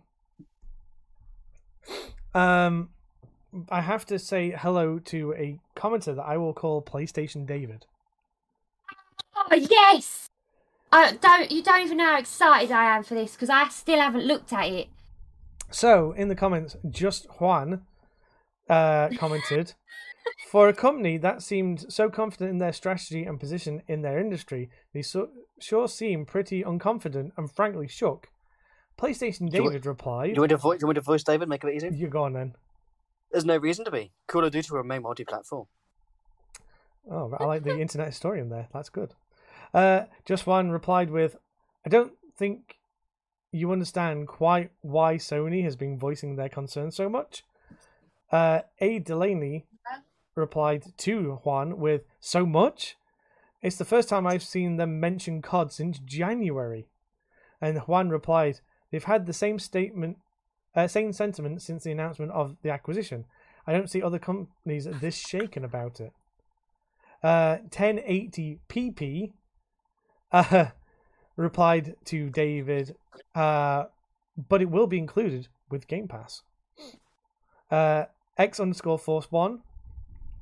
Um, he he replied to PlayStation David with, "Just remember Phil Spencer's words. On Xbox, multi-platform games will be first, better, or best.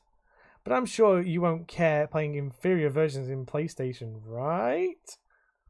Well, the vast majority of games run at the same resolution and frame rate on both PS5 and Series X, with added PS5 benefits of faster load times, haptic feedback, smaller file sizes, and PSVR, soon to be PSVR 2. Can I just point out that PSVR does not work on PlayStation 5? You have to get the new one. Mm-hmm. Which is a piss take. Yes. I'm Uh, so annoyed about it So because kids, I'm not going to buy the second one. I'm not. I'm not going to bother. I'll just buy Oculus. So uh, Kid Swayze replied to David with, "Lol, why did you add haptic feedback as a plus on your list?" Because it is. Uh, Dojo Max replied to David, "Series X has comparable load times to PS5 as well, as I'm not sure why you put that in there either." Uh, Sony uh, X Force Rem replied to Juan, "Sony's long history of backpedaling decisions only shows how unconfident they are." Neowin! Quote, killed by Microsoft, a virtual graveyard of dead and abandoned Microsoft products. Ha ha ha ha ha ha ha. Uh, then Terry Sazio sees the number of comments, and it's the uh, awkward Simpson gif of Grandpa Simpson walking into the brothel, putting his hat down, seeing Bart, turning round, picking his hat up and walking out again. Walk back out. Uh, Gene Miller then said, uh, from having owned and played uh, games since Atari 2600, this is the point of games and consoles, having ownership of an IP and attracting uh, gamers you want to your games. Yeah. Not to play what is ever convenient on everything and compare versions under a microscope. Where is my Last of Us, Uncharted, and Demon's Souls to name a few? I want these companies to fight for my dollar. Old Man Wayne uh, then also posted, Children are going to get well triggered by this. Edit, as evident by some of the, the very comments in this section. Lol. Uh, Lamb Boner oh my god. uh, reply Booner, sorry. Uh, re- re- replied to Old Man Wayne, referring to David as a child, seriously, seriously overestimating his level of intelligence. Xbox fanboys talking more bullshit than usual. JC, buy an Xbox. Uh, oh fuck my life. Buy an Xbox, everyone. Sony only cares about Sony. Xbox replied. Uh, X Force replied, Xbox is all the world needs. Fixed. PlayStation is all the world needs. Rico replied to David, Dude, just get an Xbox. Lol, you're way too much of a fanboy for the Sony media people. Lol. Huh, Why would I want a fail box? I don't even play Call of Duty. Rico replied, Seems like the world has been buying more Xboxes uh, without you, lol. The tides have changed and COD isn't even here yet. Ha ha ha ha ha ha. It hasn't. You're just a delusional expert who can't accept reality. Doja Max replied to David, You're a clown, bro. Grow up. Yeah, you're a clown with no games. Then again, Uh, buy a console with crap exclusives, no VR, and an old controller? No thanks. uh, Rico replied to Oh. David, Top exclusive of 2021. Lol. All on Game Pass, of course.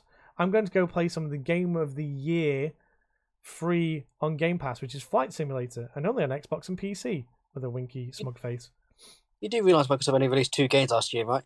For free on Game Pass, as long as you pay ten pounds, ten dollars a month for free.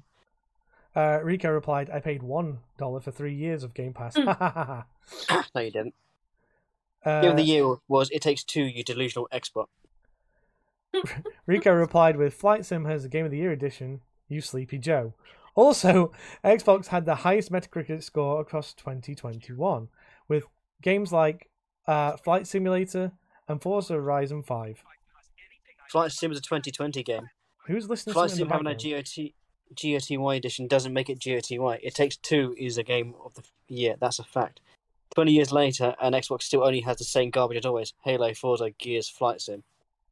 Uh, then Fabidini, nine days ago, Microsoft don't even have to make it exclusive to make a change in the player base. There was a big shift in the past with Sony getting marketing deals and beyond with Black Ops 3. The COD player base on Xbox wasn't the same anymore. Of course, it depends on whether you uh, play competitive COD. The exclusive content will release after or just play with your friends. But with the first uh, two kind of player bases, there will be a change in numbers in favor of Xbox. And also, Call of Duty uh, Day 1 on Game Pass is another story which will be interesting to see. Gosh. You delude yourself, expert. Rico replied to David, Honestly, I picked up a Series X because of this exact reason. Game Pass is such a great and beautiful is such a great and beautiful thing to gaming. Just grab a series uh, Xbox Series, wait for them to put a card on Xbox game streaming exclusively, by the way. Lol, winky face. Game Pass is trash. Clown emoji. Rico replied to David, How if it got me to buy uh, to switch to Xbox and buy three years of Game Pass? I won't be spending as much as you, and I will be playing uh, way, way more quality games for a dollar. Lol, grab, and Xbox, everybody. One dollar for the first one, ten dollars after that. Haha. One dollar for three years of Game Pass, everyone, because there was a time you could do that. you still can. Okay. Wrong. You never owned a PlayStation. Gosh. Rico replied to David, My first was a PlayStation 1. Loved it. Then I got an Xbox and had both. Recently sold my PS5 for a brand new Series X. Why are you hating, bruh?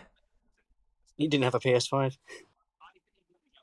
My God. Uh, Mathrak replied to David. Uh, why are you just showing your pathetic insecurities for? You call people uh, X-bot, but yeah, you are the one acting like a bot. Oh fuck! There's more comments.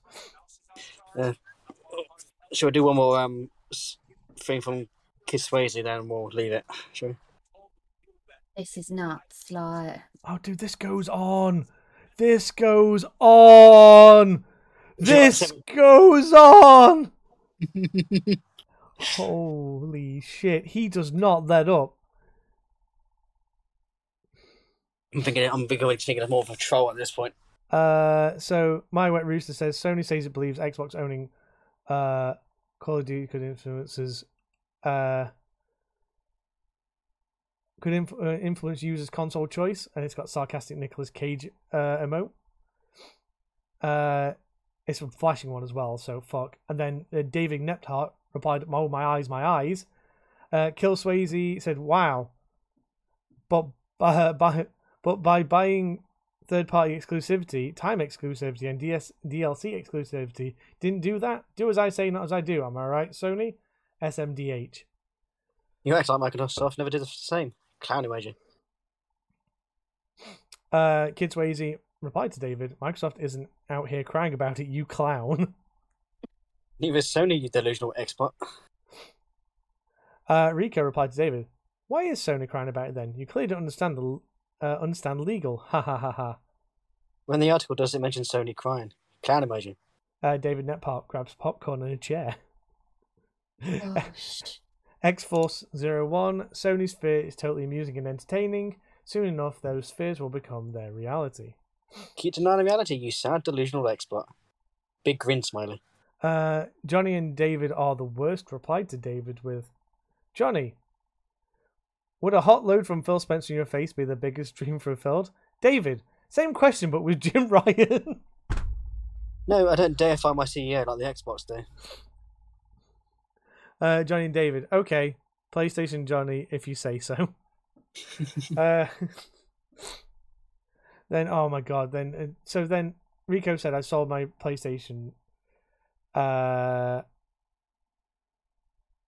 and it's like, you never had a PlayStation. Um, Rico replied with, I had the disc version. It had, I had zero interest from anyone to buy it. They kept saying it had no games. So I reduced the price from uh, to 300 and sold it to some poor lad. I feel bad when he doesn't get COD. It gets Sony had no games, so you sold it and bought a console which definitely doesn't have any games. Facepalm. Yeah, that definitely is a true story. Sarcasm. Gosh. Uh, Sony begs Microsoft for mercy. Lol from a, from some symbols. More like Microsoft are legally obligated to keep Call of Duty multi-plat, otherwise risk getting sued. Clowns, Wiley. Rico uh, replied for three games, and then it's nah, lol. It'll be on Xbox streaming exclusively, so I guess when PlayStation allows you to use a web browser, you can sign up for Game Pass. Lol. You clearly don't understand legal, but you're an Xbox fanboy after all, so I shouldn't expect you to know much. Uh, Rico Oh replied, God. Why are you so triggered? When you're the one jumping around commenting on everyone's comment, you should really get an Xbox. Why would I a console with no exclusives, no VR, and an outdated controller? Uh, should we leave that So- on there because he's um. Oh, yeah. Does he just keep I'm- going? he just keeps Yeah, going. I'm- He I'm gonna Oh lose my brain cells. I'm gonna, keep, I'm gonna lose brain cells as I carry on. so Well, basically, more brain cells Xbox, uh, Sony fanboy goes fucking mental. So he's called PlayStation David. Sucking Sony COQ. Uh, so okay, the next one is is the thing from DualShockers. Yeah. So, oh, oh, fuck off! No, I don't want your cookies. I I I really want to know now. I really want to see if he's here in this comment section as well. That would be hilarious if he was. Oh, there's no So comment Elder section. Scrolls 6 Xbox exclusivity is a bigger threat to Sony than the Call of Duty. Bethesda's next RPG may still feel distant, but is a much bigger threat than Call of Duty. Until recently, Sony has done a good job of keeping quiet on the fact that Microsoft has been gobbling up some of the biggest third-party publishers in the industry. But it finally looks like Sony started to feel the pressure. They didn't exactly go public admitting that they're feeling the weight of Microsoft buying up companies like Bethesda and Activision Blizzard, but an official response to the Brazil regulatory body, via VGC, which we did speak about earlier, Sony admitted that the importance of Call of Duty is indescribable and effectively said that the game is capable of single handedly swinging the console war. Here's the key point. So, to quote, Call of Duty is so popular that it influences users to control yeah, choice of console. And its community of loyal users is entrenched enough that even if a competitor had the budget to develop a similar product, it would not be able to rival it. Now, Sony isn't wrong. Call of Duty is one of the biggest game franchises in the world. Just a couple of months ago, it hit 420 million historical sales, nice, making it the third best-selling game series of all time. It lit the fuck Lit's last outing. The fuck? Its last outing, probably. He probably hit the capital I and then hit the Oh, I. Ah, you bastard! its last outing, Modern Warfare 2019, recently crossed 30 million sales and is on course to be the most popular Call of Duty entry to date. these are ri- these are like up to date. So wait, what? This was this is from like literally a day ago from The- the article. The last Call of Duty game that came out, its last outing was fucking Vanguard. For fuck's sake, three games ago they're talking about. I, I, oh It's like um, fucking Apple iPhone at this point, isn't it? Jesus fuck my Christ. Call of Duty is in fact such a commercial franchise that it's the kind of game that more casual gamers buy without even thinking about. Go to the house of a person who doesn't play that many games, and they're likely to have Call of Duty, some AAA exclusives for that console, possibly an Assassin's Creed or two, and EA Sport Game of Choice on the shelf. It's kind of the game that many gamers would perhaps don't have the time to find their dream online shooter will buy automatically. Reviews and opinions be damned. I know because I used to do this myself queuing outside the local supermarket to get a heavily discounted version of Modern Warfare 1 through 3 on launch day on the PS3. I never counted COD as amongst my favourite games, it was simply something of a default game to get, a baseline for a 20 something console owner like myself. Of course, COD also had a highly committed hardcore community that generally loved the games. It also relies on a more casual gaming audience, an audience that may not necessarily be asked to go through the discomfort of following it over to another games console should that platform exclusively kick it in. The next Elder Scrolls game, however, is a whole other story. The Elder Scrolls series may not be as prolific as Call of Duty, but that is part of what gives it its prestige and mystique. The frequency which COD games get released means that their annual or biannual releases become almost background noise. As surely as there will be an annual FIFA release, so too there will be an almost annual COD release. Next Elder Scrolls, meanwhile, will be coming out a good 13 to 15 years of its predecessor, and part of the reason for that is because the 11 year old Skyrim has continually brought Bethesda commercial success through its many ports, re releases, and the modding community. The pulling power of RPGs has grown exponentially since Skyrim in 2011, largely thanks to the game itself. Just look at the incredible popularity of The Witcher 3 or Elden Ring, which I can confirm from many of bemused Facebook posts was not the game many were expecting from an open world RPG. Yes, Elden Ring is wonderful in many ways, even if Cuphead is better in some of them.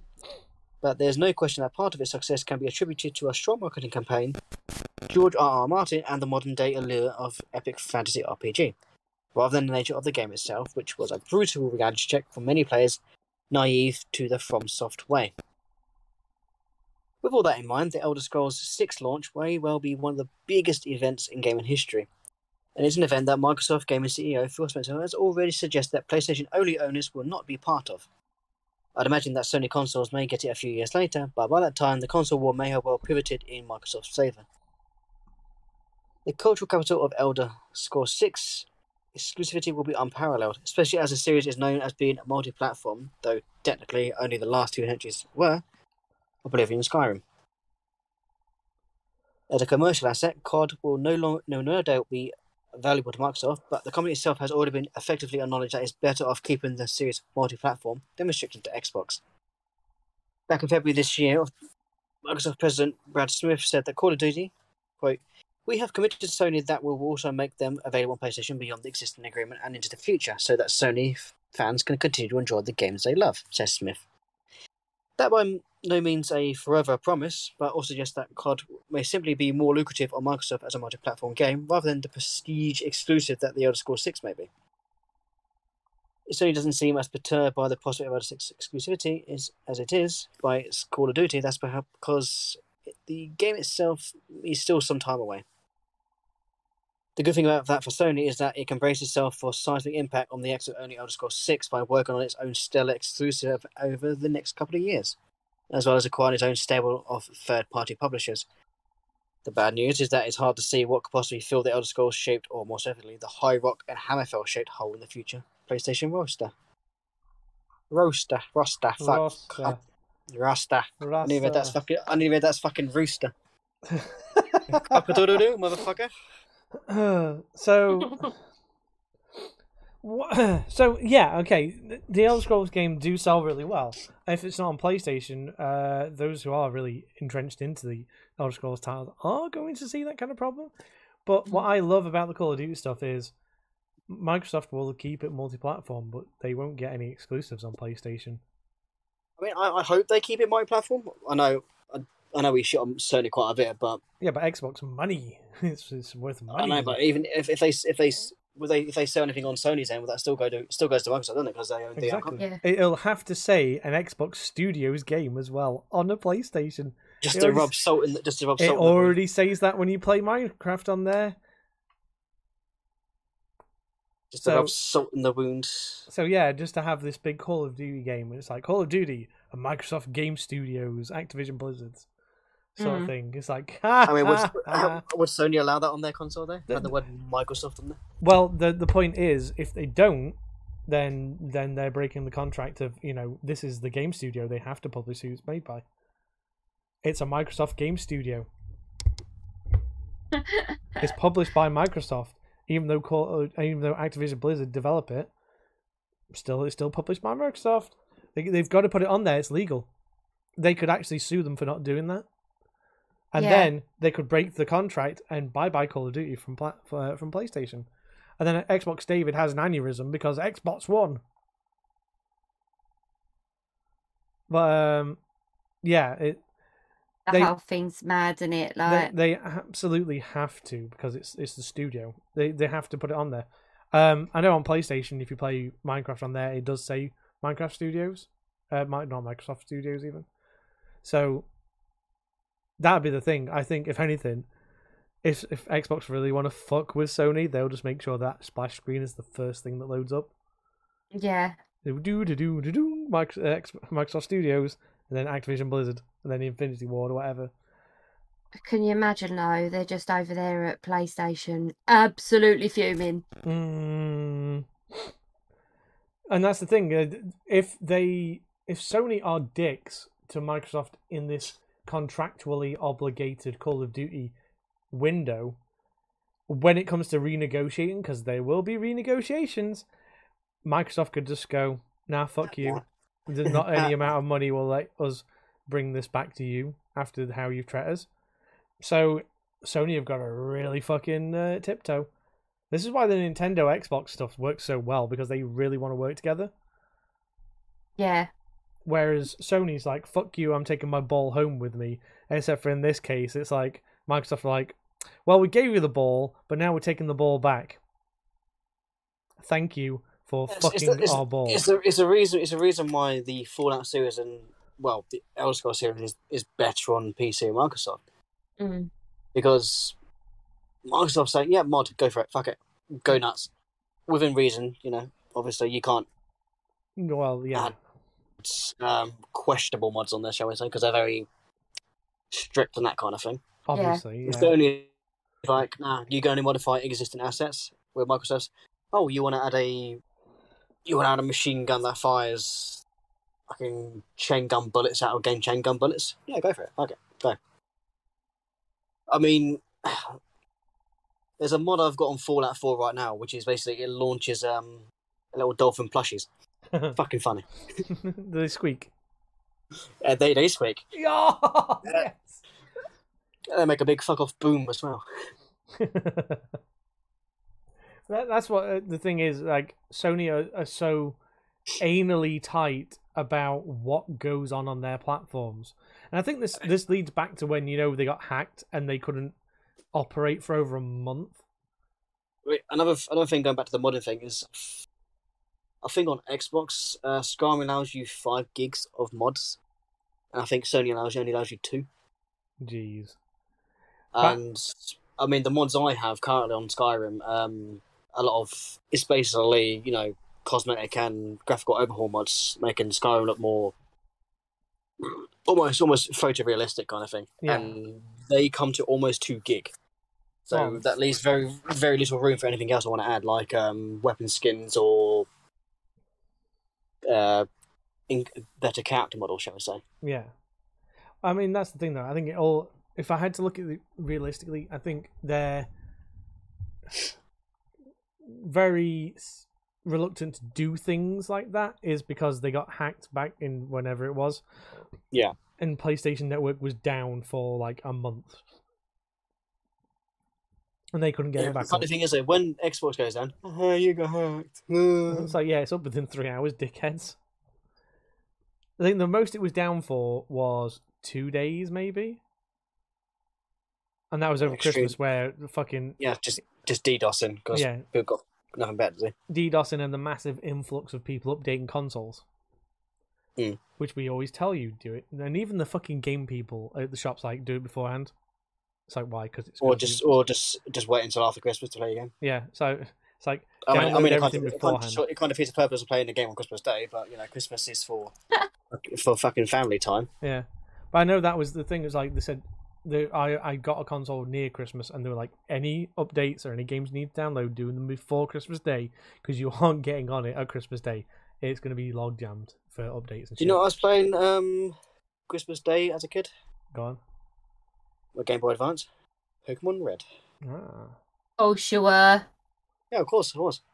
I didn't. I, didn't, I think I remember I, playing. don't, I, I never had. and I actually never ever actually had Xbox Live or um, or PlayStation Two online network when I was a kid. Never had it.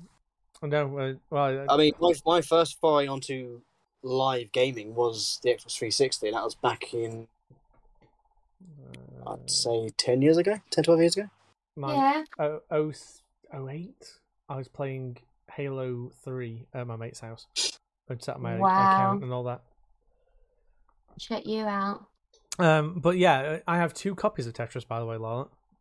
Do you? Yeah, because I bought a, a Game Boy Color and that for my mum, and she gave it me back. So it's still got that copy of Tetris in it because she didn't want it. So I have a turquoise uh, original Game Boy Color, I don't even know if I've got one. and then I have a clear. Uh, I used to have a purple one, I think. yeah, I've, I've got a clear, I've got a clear purple plastic shelled um, Game Boy Um, color. mine's a clear like ice white uh, backlit one. I've got a couple of backlit modded ones. I think I posted it in the chat before, but I basically put all my games on the floor and the, and the accessories I had with it was a Game Boy. Might have been a while back. Mm. I can't be asked to dig for it now because it's, in- it's in a cupboard somewhere. Um, I've still got my 3DS because it's a Legend of Zelda version. Hey, Um, I a don't lady know. of good tastes. It's been a while since I've used it, so I don't even know if it still works. I assume it will. You just gotta plug it in and let it charge up. I can pretty, I can, Basically, I can pretty ascertain my gold version of Pokemon and my crystal version of Pokemon when I'm no longer work until we've replaced the battery. Uh, I've got a copy of Crystal that the battery is fucked on, but that's that's to do with the it keeping time. Uh, I, Yeah, also, also, also for data, data saving as well. Yeah, I I want to. There was a mod I saw, uh, where somebody modded it so you could pop the battery out and just replace it because it's like thirty seconds, uh, to do it. You can do it. You just you need someone to undo that bastard screw on the fucking. You have to cartridge. no, it's not that. You have to undo the screw, desolder the battery from the the motherboard, and then resolder a new one on. But the way this guy modded it, he modded it so literally, it was just like uh, you just push the sides down and the battery pops out, pretty cool you- to be fair. and you put the new one in. And I'm like, I want that mod. I need to find if there's a guy who will do that for me for my copy of it, so then I can just do that if need be. But um, yeah, I don't know how the fuck we got on this di- on this I wouldn't think Um, that would, I wouldn't think that would cost me a lot of money either. To be fair, about fifty quid. Hmm. Because it is No. it's uh what do you call it? It's a thing that has to be done to make the game work again. So Yeah. not a hundred, not a hundred thousand then. Oh no. Speaking of, so this is from Gamespot.com. I How many believe I pages of spreadsheets do you have this week, Tom? Uh, none today, actually. none. thank fuck. Really? are we yes, going, are we going the GameSpot I don't are know if I believe you. Well, It seems your faith in me is misplaced. Are we going GameSpot.com? Yes, we are. Okay. So apparently, a Diablo Immortal player has paid to win too much. He can now no longer find PvP matches. Having spent around hundred thousand dollars, one YouTuber says he can no longer matchmake with our players for the game's PvP battleground. Oh my god. Oh, hang on, hang on, hang on, hang on.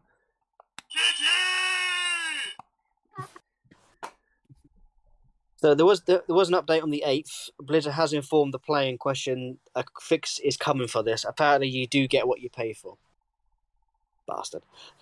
So one Diablo Immortal player who spent thousands of dollars in order to quote pay to win at Blizzard's free to play mobile ARPG can no longer matchmake with other players for the game's PvP battlegrounds.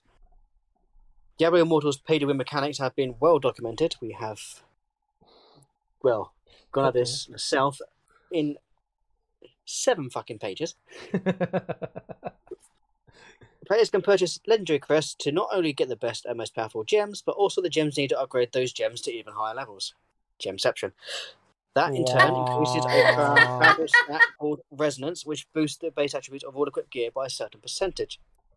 In a recent vid, YouTuber It's All Business said he spent a ton of money right at the start, so that he was way ahead of other players.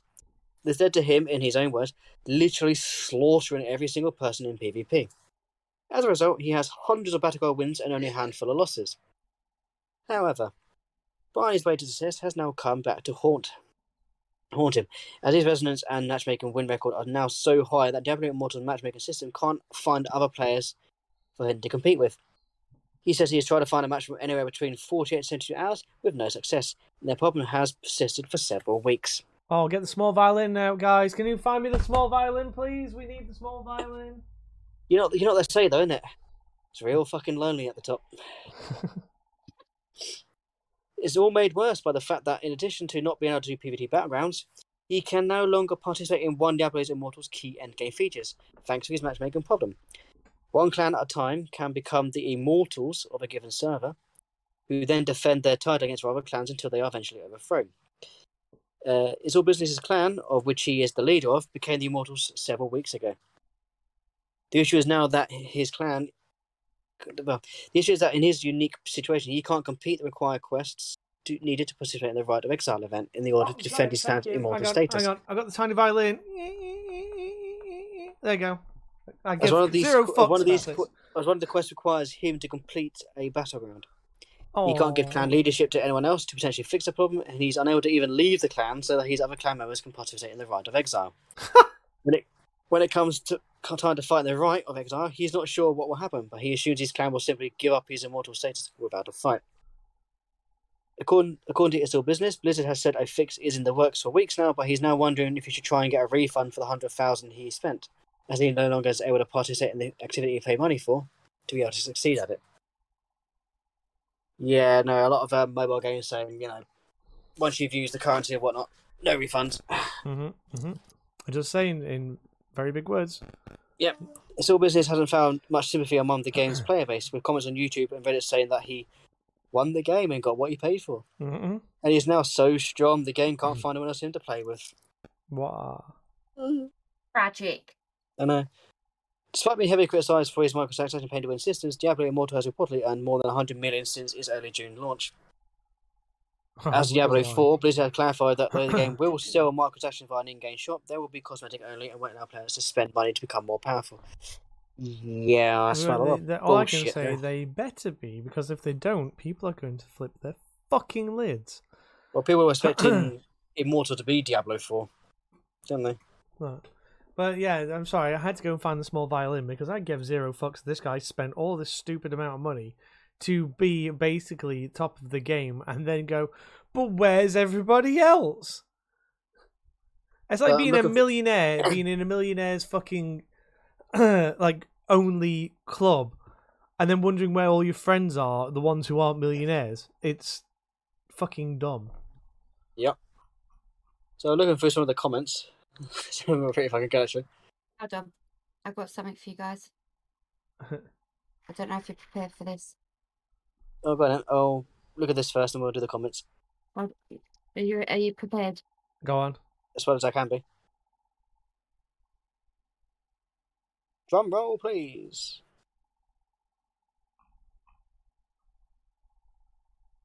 The tiny violin playing? I can't hear it. Can Yeah, you not hear it? No, No, unfortunately. jam it right How against can you not hear it when it's right next to my microphone? you. Because your fucking noise gate is great, apparently. I couldn't hear the Oh dog barking God. earlier. Are you serious? No, Yep. O- only when the dog's like really close to you that you can hear it bark. Well, we didn't hear anything. We didn't Can you even not hear. hear Um, this? I'm right next to the microphone. No. nope. Oh, what was that then? I heard something. I got something there, but it's more. Um, that was that was me gasping. I don't Yes. understand why it doesn't pick you up. you Unless, got of like, course, noise suppression on it. I'm not using the mic I think I'm using. At which point, there's a mic somewhere. I don't know, but you're coming through really, really, really, really, really, really thing. It's my it is my snowball. So why didn't it pick up the sound on my phone? Playing a sad tune on Siley. What, what was the video? Was it playing a sad tune on tiny violin? Yeah, Oh, but you have to you have to advert. scroll through it towards the end. Because uh, the whole video is the guy gets his tiny violin out. Are you going to play the violin sound? Oh, and so It, I got that one. so how did, how did it do it for you? But not oh, me. I can't even cope. I, I do a noise gate thing too, we've got in Discord. Which, um, That's mental. Mountaineer two nine three seven said, "I feel so bad for this guy." Narrator: He did not feel bad for this guy whatsoever. good old fucking Scott Pilgrim. First Snake: Since it's a mobile game, here is the world's smallest violin playing a sad melody for him. Love it. Uh, BDRTFM said, "Don't worry, dude. Trust fund funds will soon come to your rescue. Wars, famine, global warming, pandemics. This guy spent 100k on imaginary bling so he can no longer play the game he paid 100,000 for. The first question is, how did this person make it to adulthood? Where's PlayStation did David not. So, about? Bobo888 replied, the people that are more stupid than he is that follow him. Lol. uh, Stick 'em Up said, play stupid games, win stupid prizes. I love these feel good stories of stupid people doing stupid things and then being surprised when it doesn't turn out well. Yeah. Fuck That's around and find mental. out at the highest level. Eh. D-Man I name D s- said, I would love to hear the conversation when he tried to get a refund of 100k. It's Just not. to find out he wasn't worth 100k. Eh, priceless. Why- why the yeah, but like, who actually pays to win this stuff? Like, Uh,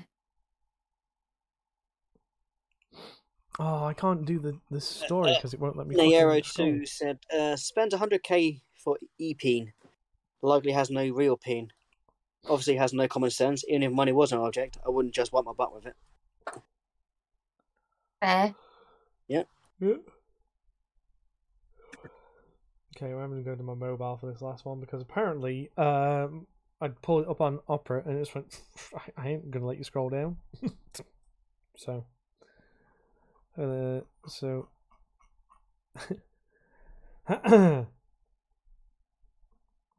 so a company tried to sue Activision, uh, and they they just really fucked up. So this is from gamingbible.co.uk. so several high-profile legal cases have been have rocked the video game industry lately. Bungie was forced to file a lawsuit against a Destiny 2 player after he uh, threatened to burn down the studio offices, while Nintendo previously sent a hacker to prison, using the case as a unique opportunity to send a message to other hackers. Both of these cases reflect crime, crimes uh, that are very serious in nature. However, Mm. the latest court case to hit the headlines addresses the crime of not playing Call, Call of Duty enough seriously. As reported by Kotaku, uh, a Southern California district court judge dismissed the lawsuit made against Activision last month after decreeing that the plaintiffs hadn't played enough Call of Duty Infinite Warfare to make a case. God's sake. So, uh, Sounds like the um, sounds like the um, the judge there was a Infinite Warfare fan. Uh, fucking like the only one probably. Reportedly, uh, Activision was sued by Brooks Entertainment in November 2021. The Californian-based production company claimed that Activision ripped off and used elements of their mobile games, Save One Bank and Stock Picker specifically. They claimed that Infinite Warfare copied their scripted battle scenes that take place in a high-fashion uh, couture shopping center mall. Additionally, Brooks Entertainment founder Sean Brooks alleged that uh, Infinite's lead character, Sean Brooks, was based on him, noting that he owns the trademark to his name. During the trial, the judge noted that Sean Brooks wasn't, in fact, the lead character, and that Infinite Warfare's shopping mall scene takes place in a futuristic Geneva, uh, which is very much unlike the setting set in both Save One Bank and Stock Picker. The judge essentially decided that Brooks Entertainment clearly hadn't played in- enough Infinite Warfare and put forward a complaint that contained serious factual misrepresentations and errors. Uh, eventually, Brooks Entertainment's lawsuit was dis- dismissed, and the company was forced to pay Activision compensation for the time they wasted in court. Right, so long story short, TLDR, right? They fucked up. Some guy didn't play the game, then accused Activision of having a character named after him. Yeah. And a fighting scene area that was also based after his creation, apparently. So yeah, but a lot of these, a lot of these games, especially Assassin's Creed, do stay state at the game. You know, any reputation to people living or dead is purely coincidental. Mhm. But it does say that in Infinite Warfare's credits as well, if you fucking pay Yeah, that's attention. the, I know how common is the name Sean Brooks. Let, let's be real. Yeah. Well, I mean, it's copyright, so it And how, how, many, how many Sean Brooks do you know? how many how many Sean Brooks do you know that could be? Fuck, that's the podcast title. Sean Brooks TM. can it, many- can we do Sean- that? Can we get away with that? I don't I literally don't even know. Maybe. Who cares? No one listens to us anyway. Uh, during the ruling, the court said Call of Duty Infinite Warfare is a first person shooter game, not a first and third person as alleged, and Sean Brooks does not conduct a scripted battle scene in a high fashion couture su- shopping mall. Plaintiff's counsel could have easily verified these facts prior to filing the factually baseless complaint, just as the court easily verified them within the first hour and a half of playing the game. Lesson of the day get your facts straight. But did this come to his attention? Court like- dismissed. Drops gavel. Like, how do you decide that this is a thing if you haven't actually played the game? Apparently. Can you imagine? Right, this judge has just gone home. It's like, I've Son, got to do this. son, pass me I've your got to do this. like, he's on Facebook. Anybody got this Call of Duty game that I can come over and play for a bit? and he goes round his mates and he's like, we got to play this game, man. And this guy's like, we could just watch my son play. And he's like, yeah, seems legit. So then you got this kid playing this game with two old guys with beers sitting next to him. Are and oh, you they're just watching it. just watching it. Yes, yes, right. But literally just watching it. And he's Making like, notes. right. And then he bills it all to the courthouse as an expense. Yep, yep, yep. Well, like cost of electricity and um, snacks for the child. Do you know who would have had Buying the console. more of a Yeah. right? Purchasing the game, the Yeah. uh, you know, the extra TV to special play edition on. one. Yeah. Yep. The Yeah. power, electric, the peripherals, the controller. Do you know who would have Yeah. got Sofa to sit on while playing. a better case to have Yep. sued Activision for Infinite Warfare?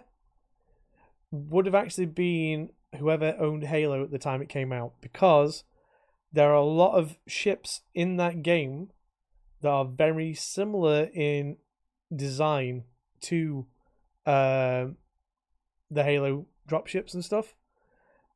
So they had a better idea, and they were like, "Nah, we can't be fucked." It's so hard to prove. Mm. But fuck not know. worth trying to prove. Yeah, but th- that is just great though. It's just like I kind of want to now go and get his games to just see what he was trying to fucking uh like do. I really want to know what games he's talking about. I- they sound like fucking just dodgy mobile games that have about ninety-five gazillion ads every three minutes. Three minutes, you're being fucking generous. Yeah. 30 seconds more like. But uh, either way, they don't sound like high quality games. And it would be hilarious if we found out that those games came out after Call of Duty. Yeah, then Activision could count us soon. Yeah, yeah. Honestly, you know when you're just like, could you be any more stupid? And then the then this guy goes, hold my beer, and the judge goes, I'm putting that on the company.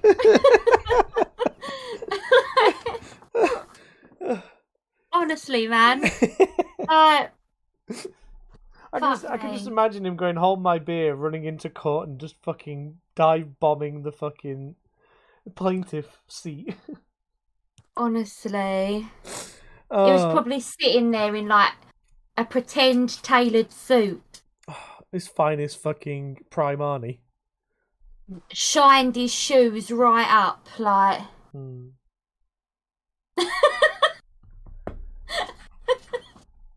They'll just put it in. I think that's going to be the podcast title, you know? Can you be any Oh, real yeah. stupid? Hold my beer. Uh, so we got, we Jesus. got two more. That's, that's, that's so much better than my fucking water hungry reference. Oh, fuck. right, what else have we got to talk about before we Uh, go? Just so- two more. two one's more. pretty quick and one's Not pretty quick. quick. Uh, well, yeah, I so- know. Elite Dangerous had an event that's been going on for the last year and a half, and we've not really been playing it because Odyssey came out, console development stopped. Uh, but basically, this one group called Azimuth Technologies or whatever it was, I can't remember the fuck exactly what they're called, under this guy called Salvation, were working on an anti-Thargoid weapon. The, anti- the Thargoid is basically the big bad uh, aliens that are sometimes aggressive, sometimes not aggressive. Um, and he fired off this thing called the Proteus wave, which killed all the Thargoids in that system. And then didn't kill them, and then brought them back to life. And then everything that was Guardian based, which was the weapons that could kill the Thargoids really easily, uh, got fucked. So now you go into that system, and anything that's Guardian based in your ship is basically fucked. Uno Reverso card, bitch. so uh, and also I went and found the the ship that was in the cut because basically there's a cutscene that shows you all this when you log into Elite now. I found that ship fucked. They've got like an emergency uh, evacuation thing going on for it, um, because I think you can still dock at it. Uh, but yeah, like within like a minute of you jumping out of Super Cruise, I've been told. I didn't see it myself, but um, it, up to it can be as little as a minute. Um, Thargoids appear, and they're not they're not fucking around now. They will attack you, regardless of whether you did anything or not. Regardless if you have AX weapons on you or not. Uh, regardless if you have Guardian weapons on you or not. Apparently, the AX weapons are still functional, uh, but anything Guardian based fucked. So the last three years, where everyone's been getting Guardian based technology and uh, doing shit like that, this hip whatever system it is is toxic to anything that Uh, hip 22460, I think Yeah. it was. that system is now toxic to those um, Guardian based things. So Well, if you're it's the only system we are, we're aware of. I mean, that's toxic. for now, Who knows?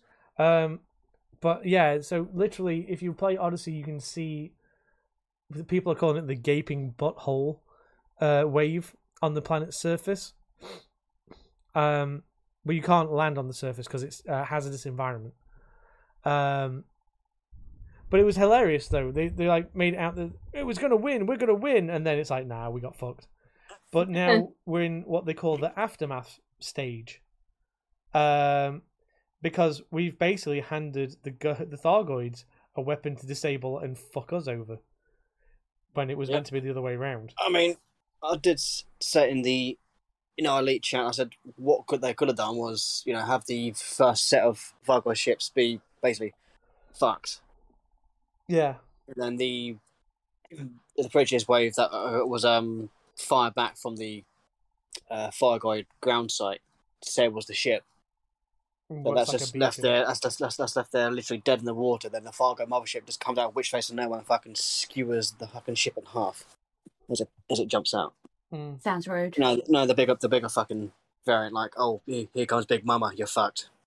Yep, because there used to be motherships back in the older games, and the lore is that we fired this thing called the mycoid virus at it, which fucked uh, their ability to use their version of like a hyperspace technology, uh, essentially uh, uh, stranding them where they were, and um, they've overcome that since then, and we don't know if that was actually helped by sympathizers who wanted to help the Thargoids and tried to be peaceful with them. Because that was the thing. Might be a bit of sabotage, then possibly. Yeah. So the the thing we had up until now was you could interact with the Thargoid and it not attack you. Uh, the only time it would actually attack you if you went to a site where it had been manufacturing like weapons against them or something, and then it was hostile. But it wouldn't attack you unless you pissed it off.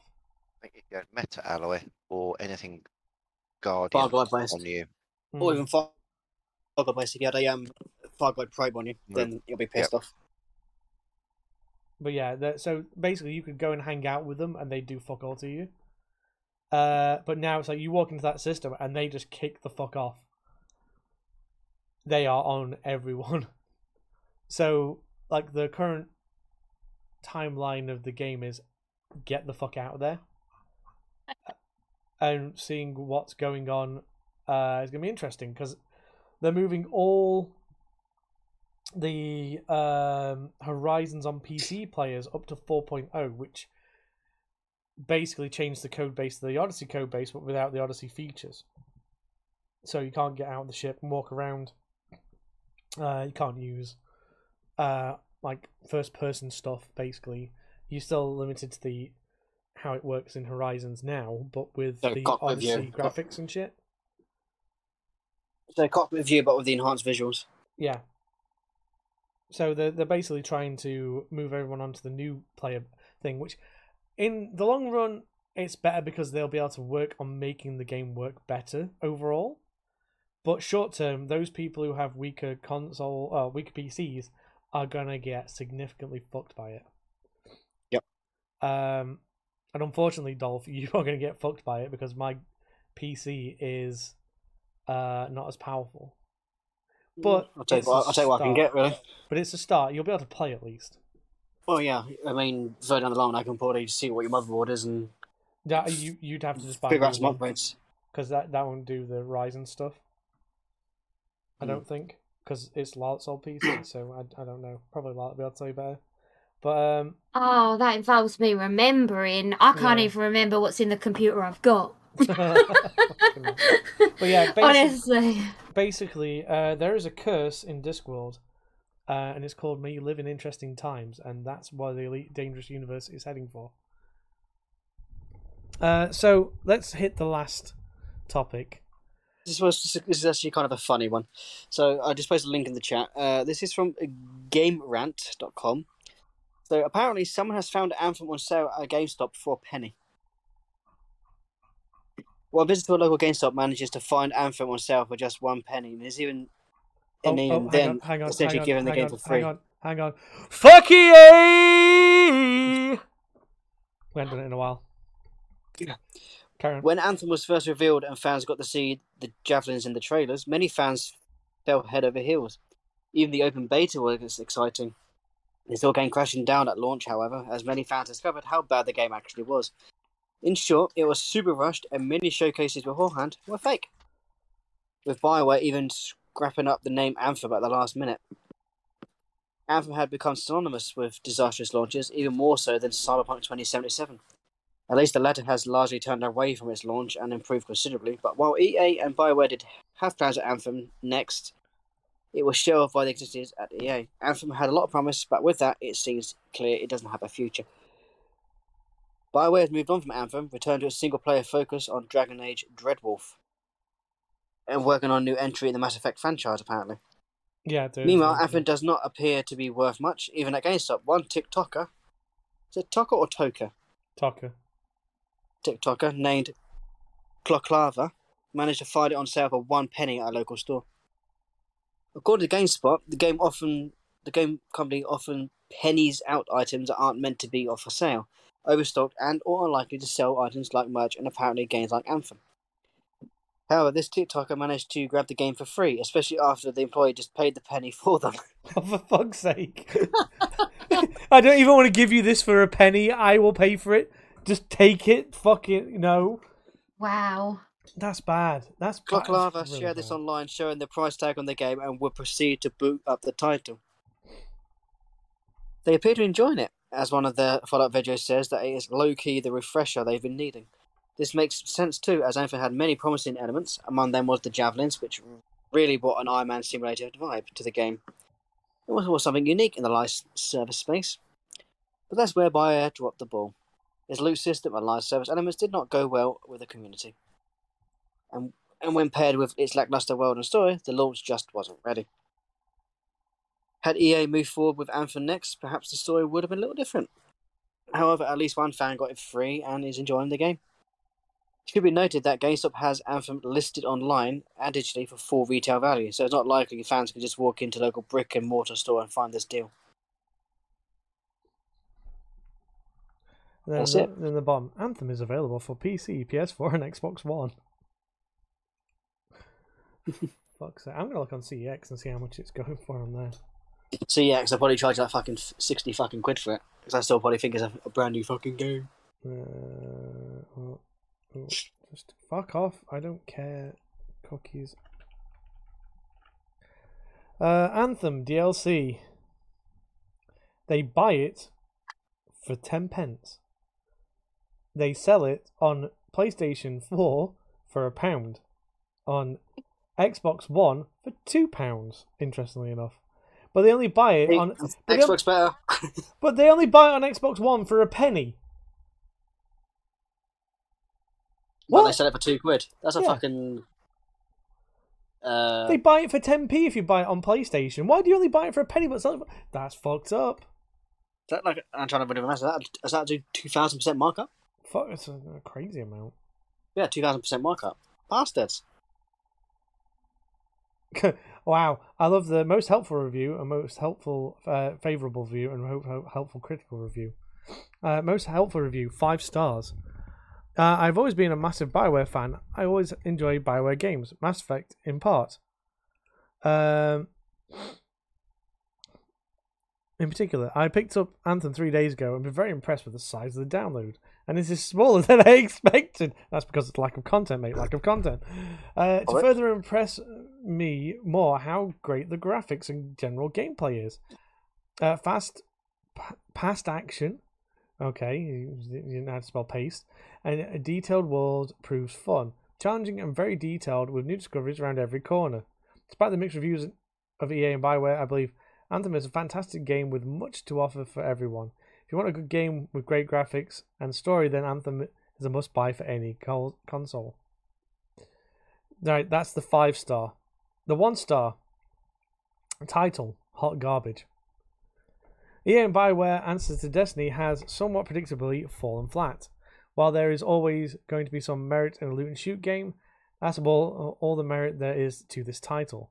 The world, seemingly vast and beautiful, feels uh, empty and linear. Combat has its moments, but rarely feels gratifying, and its over the top effects feels like it's muzzling my brain as much as my console. The player hub feels like an afterthought, which is precisely what it is, as the developers admitted they only implemented it due to player demand.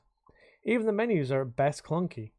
Class the classes Colossus, Interceptor, and Storm all function as intended, with their own minor pros and near crippling cons, except for Ranger, which is just useless. Literally all cons. Uh, while grinding the major part of the games, this title feels like we're playing someone else's uh, to let us work for them. Or we're paying someone else's someone else to let them work for them. You know, Anthem is like that kid in class who has to see your homework but thinks they're smart because they flipped a few words uh, when they copied it. Oh, and it causes crashing issues on PS4, which they've yet to be resolved. All in all, it feels like style over substance, certainly not deserving the hefty price tag, but hey, who knows? They may pull a Forsaken out of the hat like Bungie did and give it some much needed life.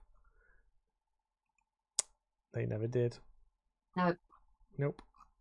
Nope. even with the um, Anthem 2.0. Which, when, that never happened though, did it? They they fucking shelved the shit out of that. As I couldn't fucking rectify the fucking mess they made. Yep.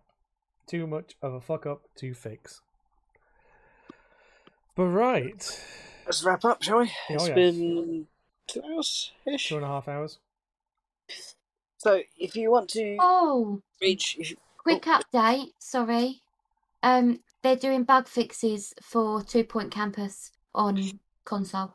yeah, Awesome. there's Um. Oh, and on the PC as well. Um, crash for users in peci- specific time zones, certain keys not working, etc. So they are Mm. doing it. Just report your bugs, and they're doing it. To be fair, Ye- this is day two of it being released, so of course there's going to be some things. there's always, there's always going to be teething problems. Yeah.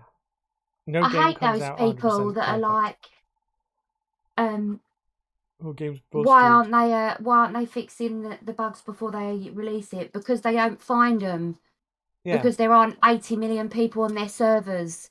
Like, Yeah, they, they don't have um their fam. They don't have a uh and we all play it an, different. an, off- an office full of um an office amount of people playing it, do they? Yeah, See, I've like, not, I've not found any bugs. The only bug I saw was like one of my character's hands goes through the desk, but that's a visual. Uh, The, the, o- the, o- the only bug I had was with the tutorial when I was trying to build the library. Another overlay popped up and I couldn't back out of it. So I backed out of the build menu, yeah, couldn't close off the the Y prompt to further on the tutorial. So I had to save the game there, yeah. quit, go back The only and- issue I've had is sometimes it tells me that my items are no longer valid, even though they're not even in a room. They're like trees. really? Yeah, but it, it's totally fine. All I've got to do is pick the tree up and put it down again, and it's like, yeah, that's cool. That's kind of, I, I think that's kind of how I've got the "Oh, beds the way I have. I'll have to send Dolph a picture of the beds in a bit, but Yeah. I, it I happens. You expect it. Do you know what I mean? mm, like but i've literally um i've just moved on to my fourth campus yeah. and i've had barely anything and i'd say that's a success in Oh, my yeah, book i mean it could have been bleeding a these are not game. cyberpunk couldn't it Yeah, these are not game crippling bugs. They I don't. I mean, since the tutorial, I've had no problems, and I've probably sunk what? I don't know. i don't even 20? want to know how, how long i've hours. spent on it I've only played what I played last night, so. Uh, how do i even find out for an xbox pc game you? Uh, yeah. click on click on achievements. and she went to stats. yeah. And what you- on the xbox thing yeah, because Yeah, it counts be. as both because it's the same game. Right.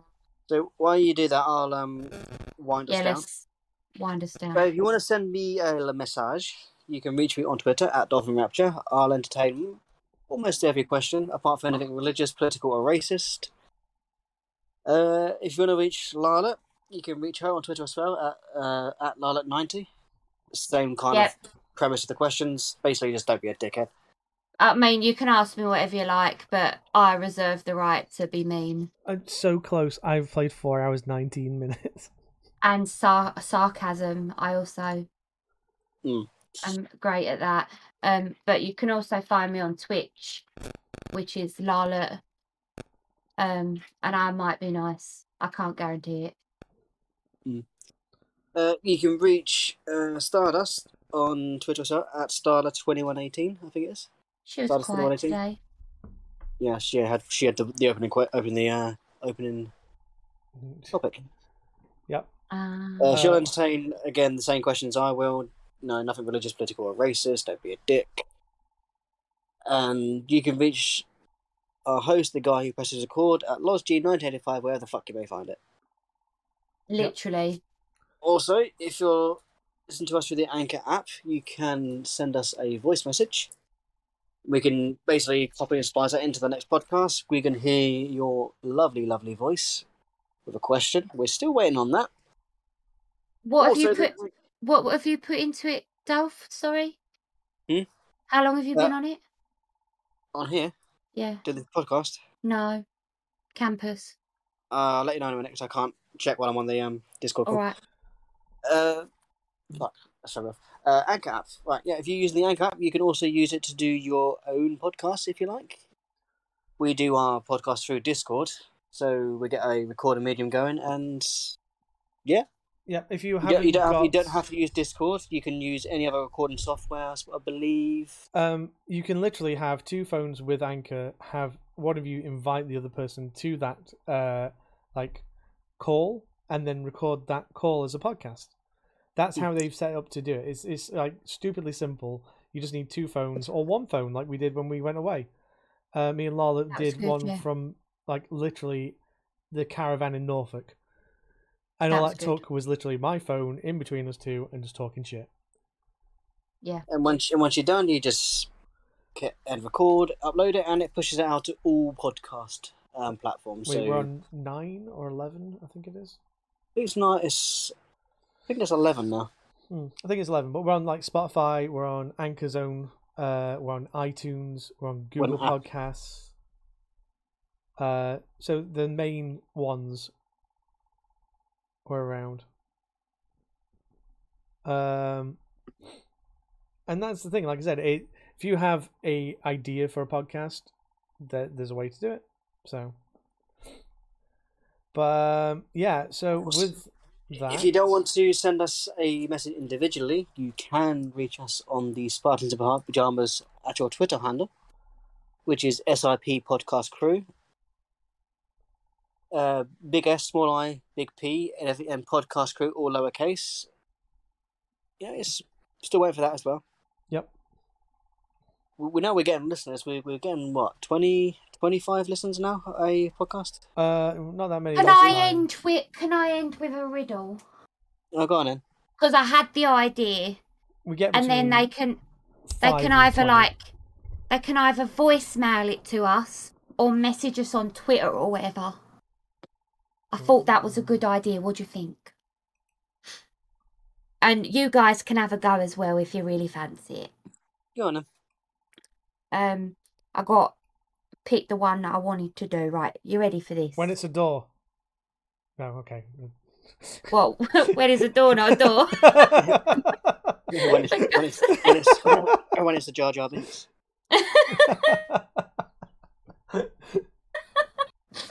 I had to get that call back in. These people just won't understand. Uh, when is a door not a door? And then I fucking run all the way across the fucking map in Minecraft with Sparky on my ass just to scream, when it's a jar! and throw a fucking jar at you. Sorry, I derailed you. These people just won't understand us, man. You No. had to be there. Uh, it's, it's, it's on my YouTube somewhere, I think. Oh. For God's sake. Okay. So, we're all good. We're all wrapped up. Nice job. Right. Are you ready for this? It's an actual riddle. Go on. Sorry? You were in the garden. There are 34 people in the yard. You kill 30. How many people are in the garden? Uh, Okay, what are you killing them with first? What are we gonna Whatever you leave the like. know, answer th- th- until Well, Yeah. I mean, they should be anything. Well, uh, when we stop recording, you can guess, right? But we can't tell the listeners, so I'm going to repeat it one more time, Okay. right? You were in the garden. There are 34 people in the yard.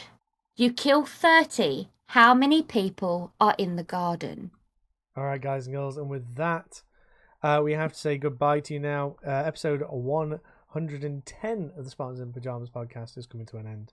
Thank you very much for listening. If you know the answer to this, riddle, please let us know through any medium. We are on Twitter, uh, Twitch, Twitter, X, uh, Xbox, whatever, fucking Pornhub, Anchor app via Anchor, voicemail. yeah, whatever. Just do it that way.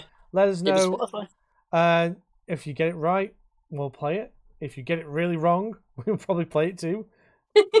um, because we know who doesn't like to poke a bit of fun. Right. Thank you very much, and we'll see you all next time. See you later. Bye. Bye.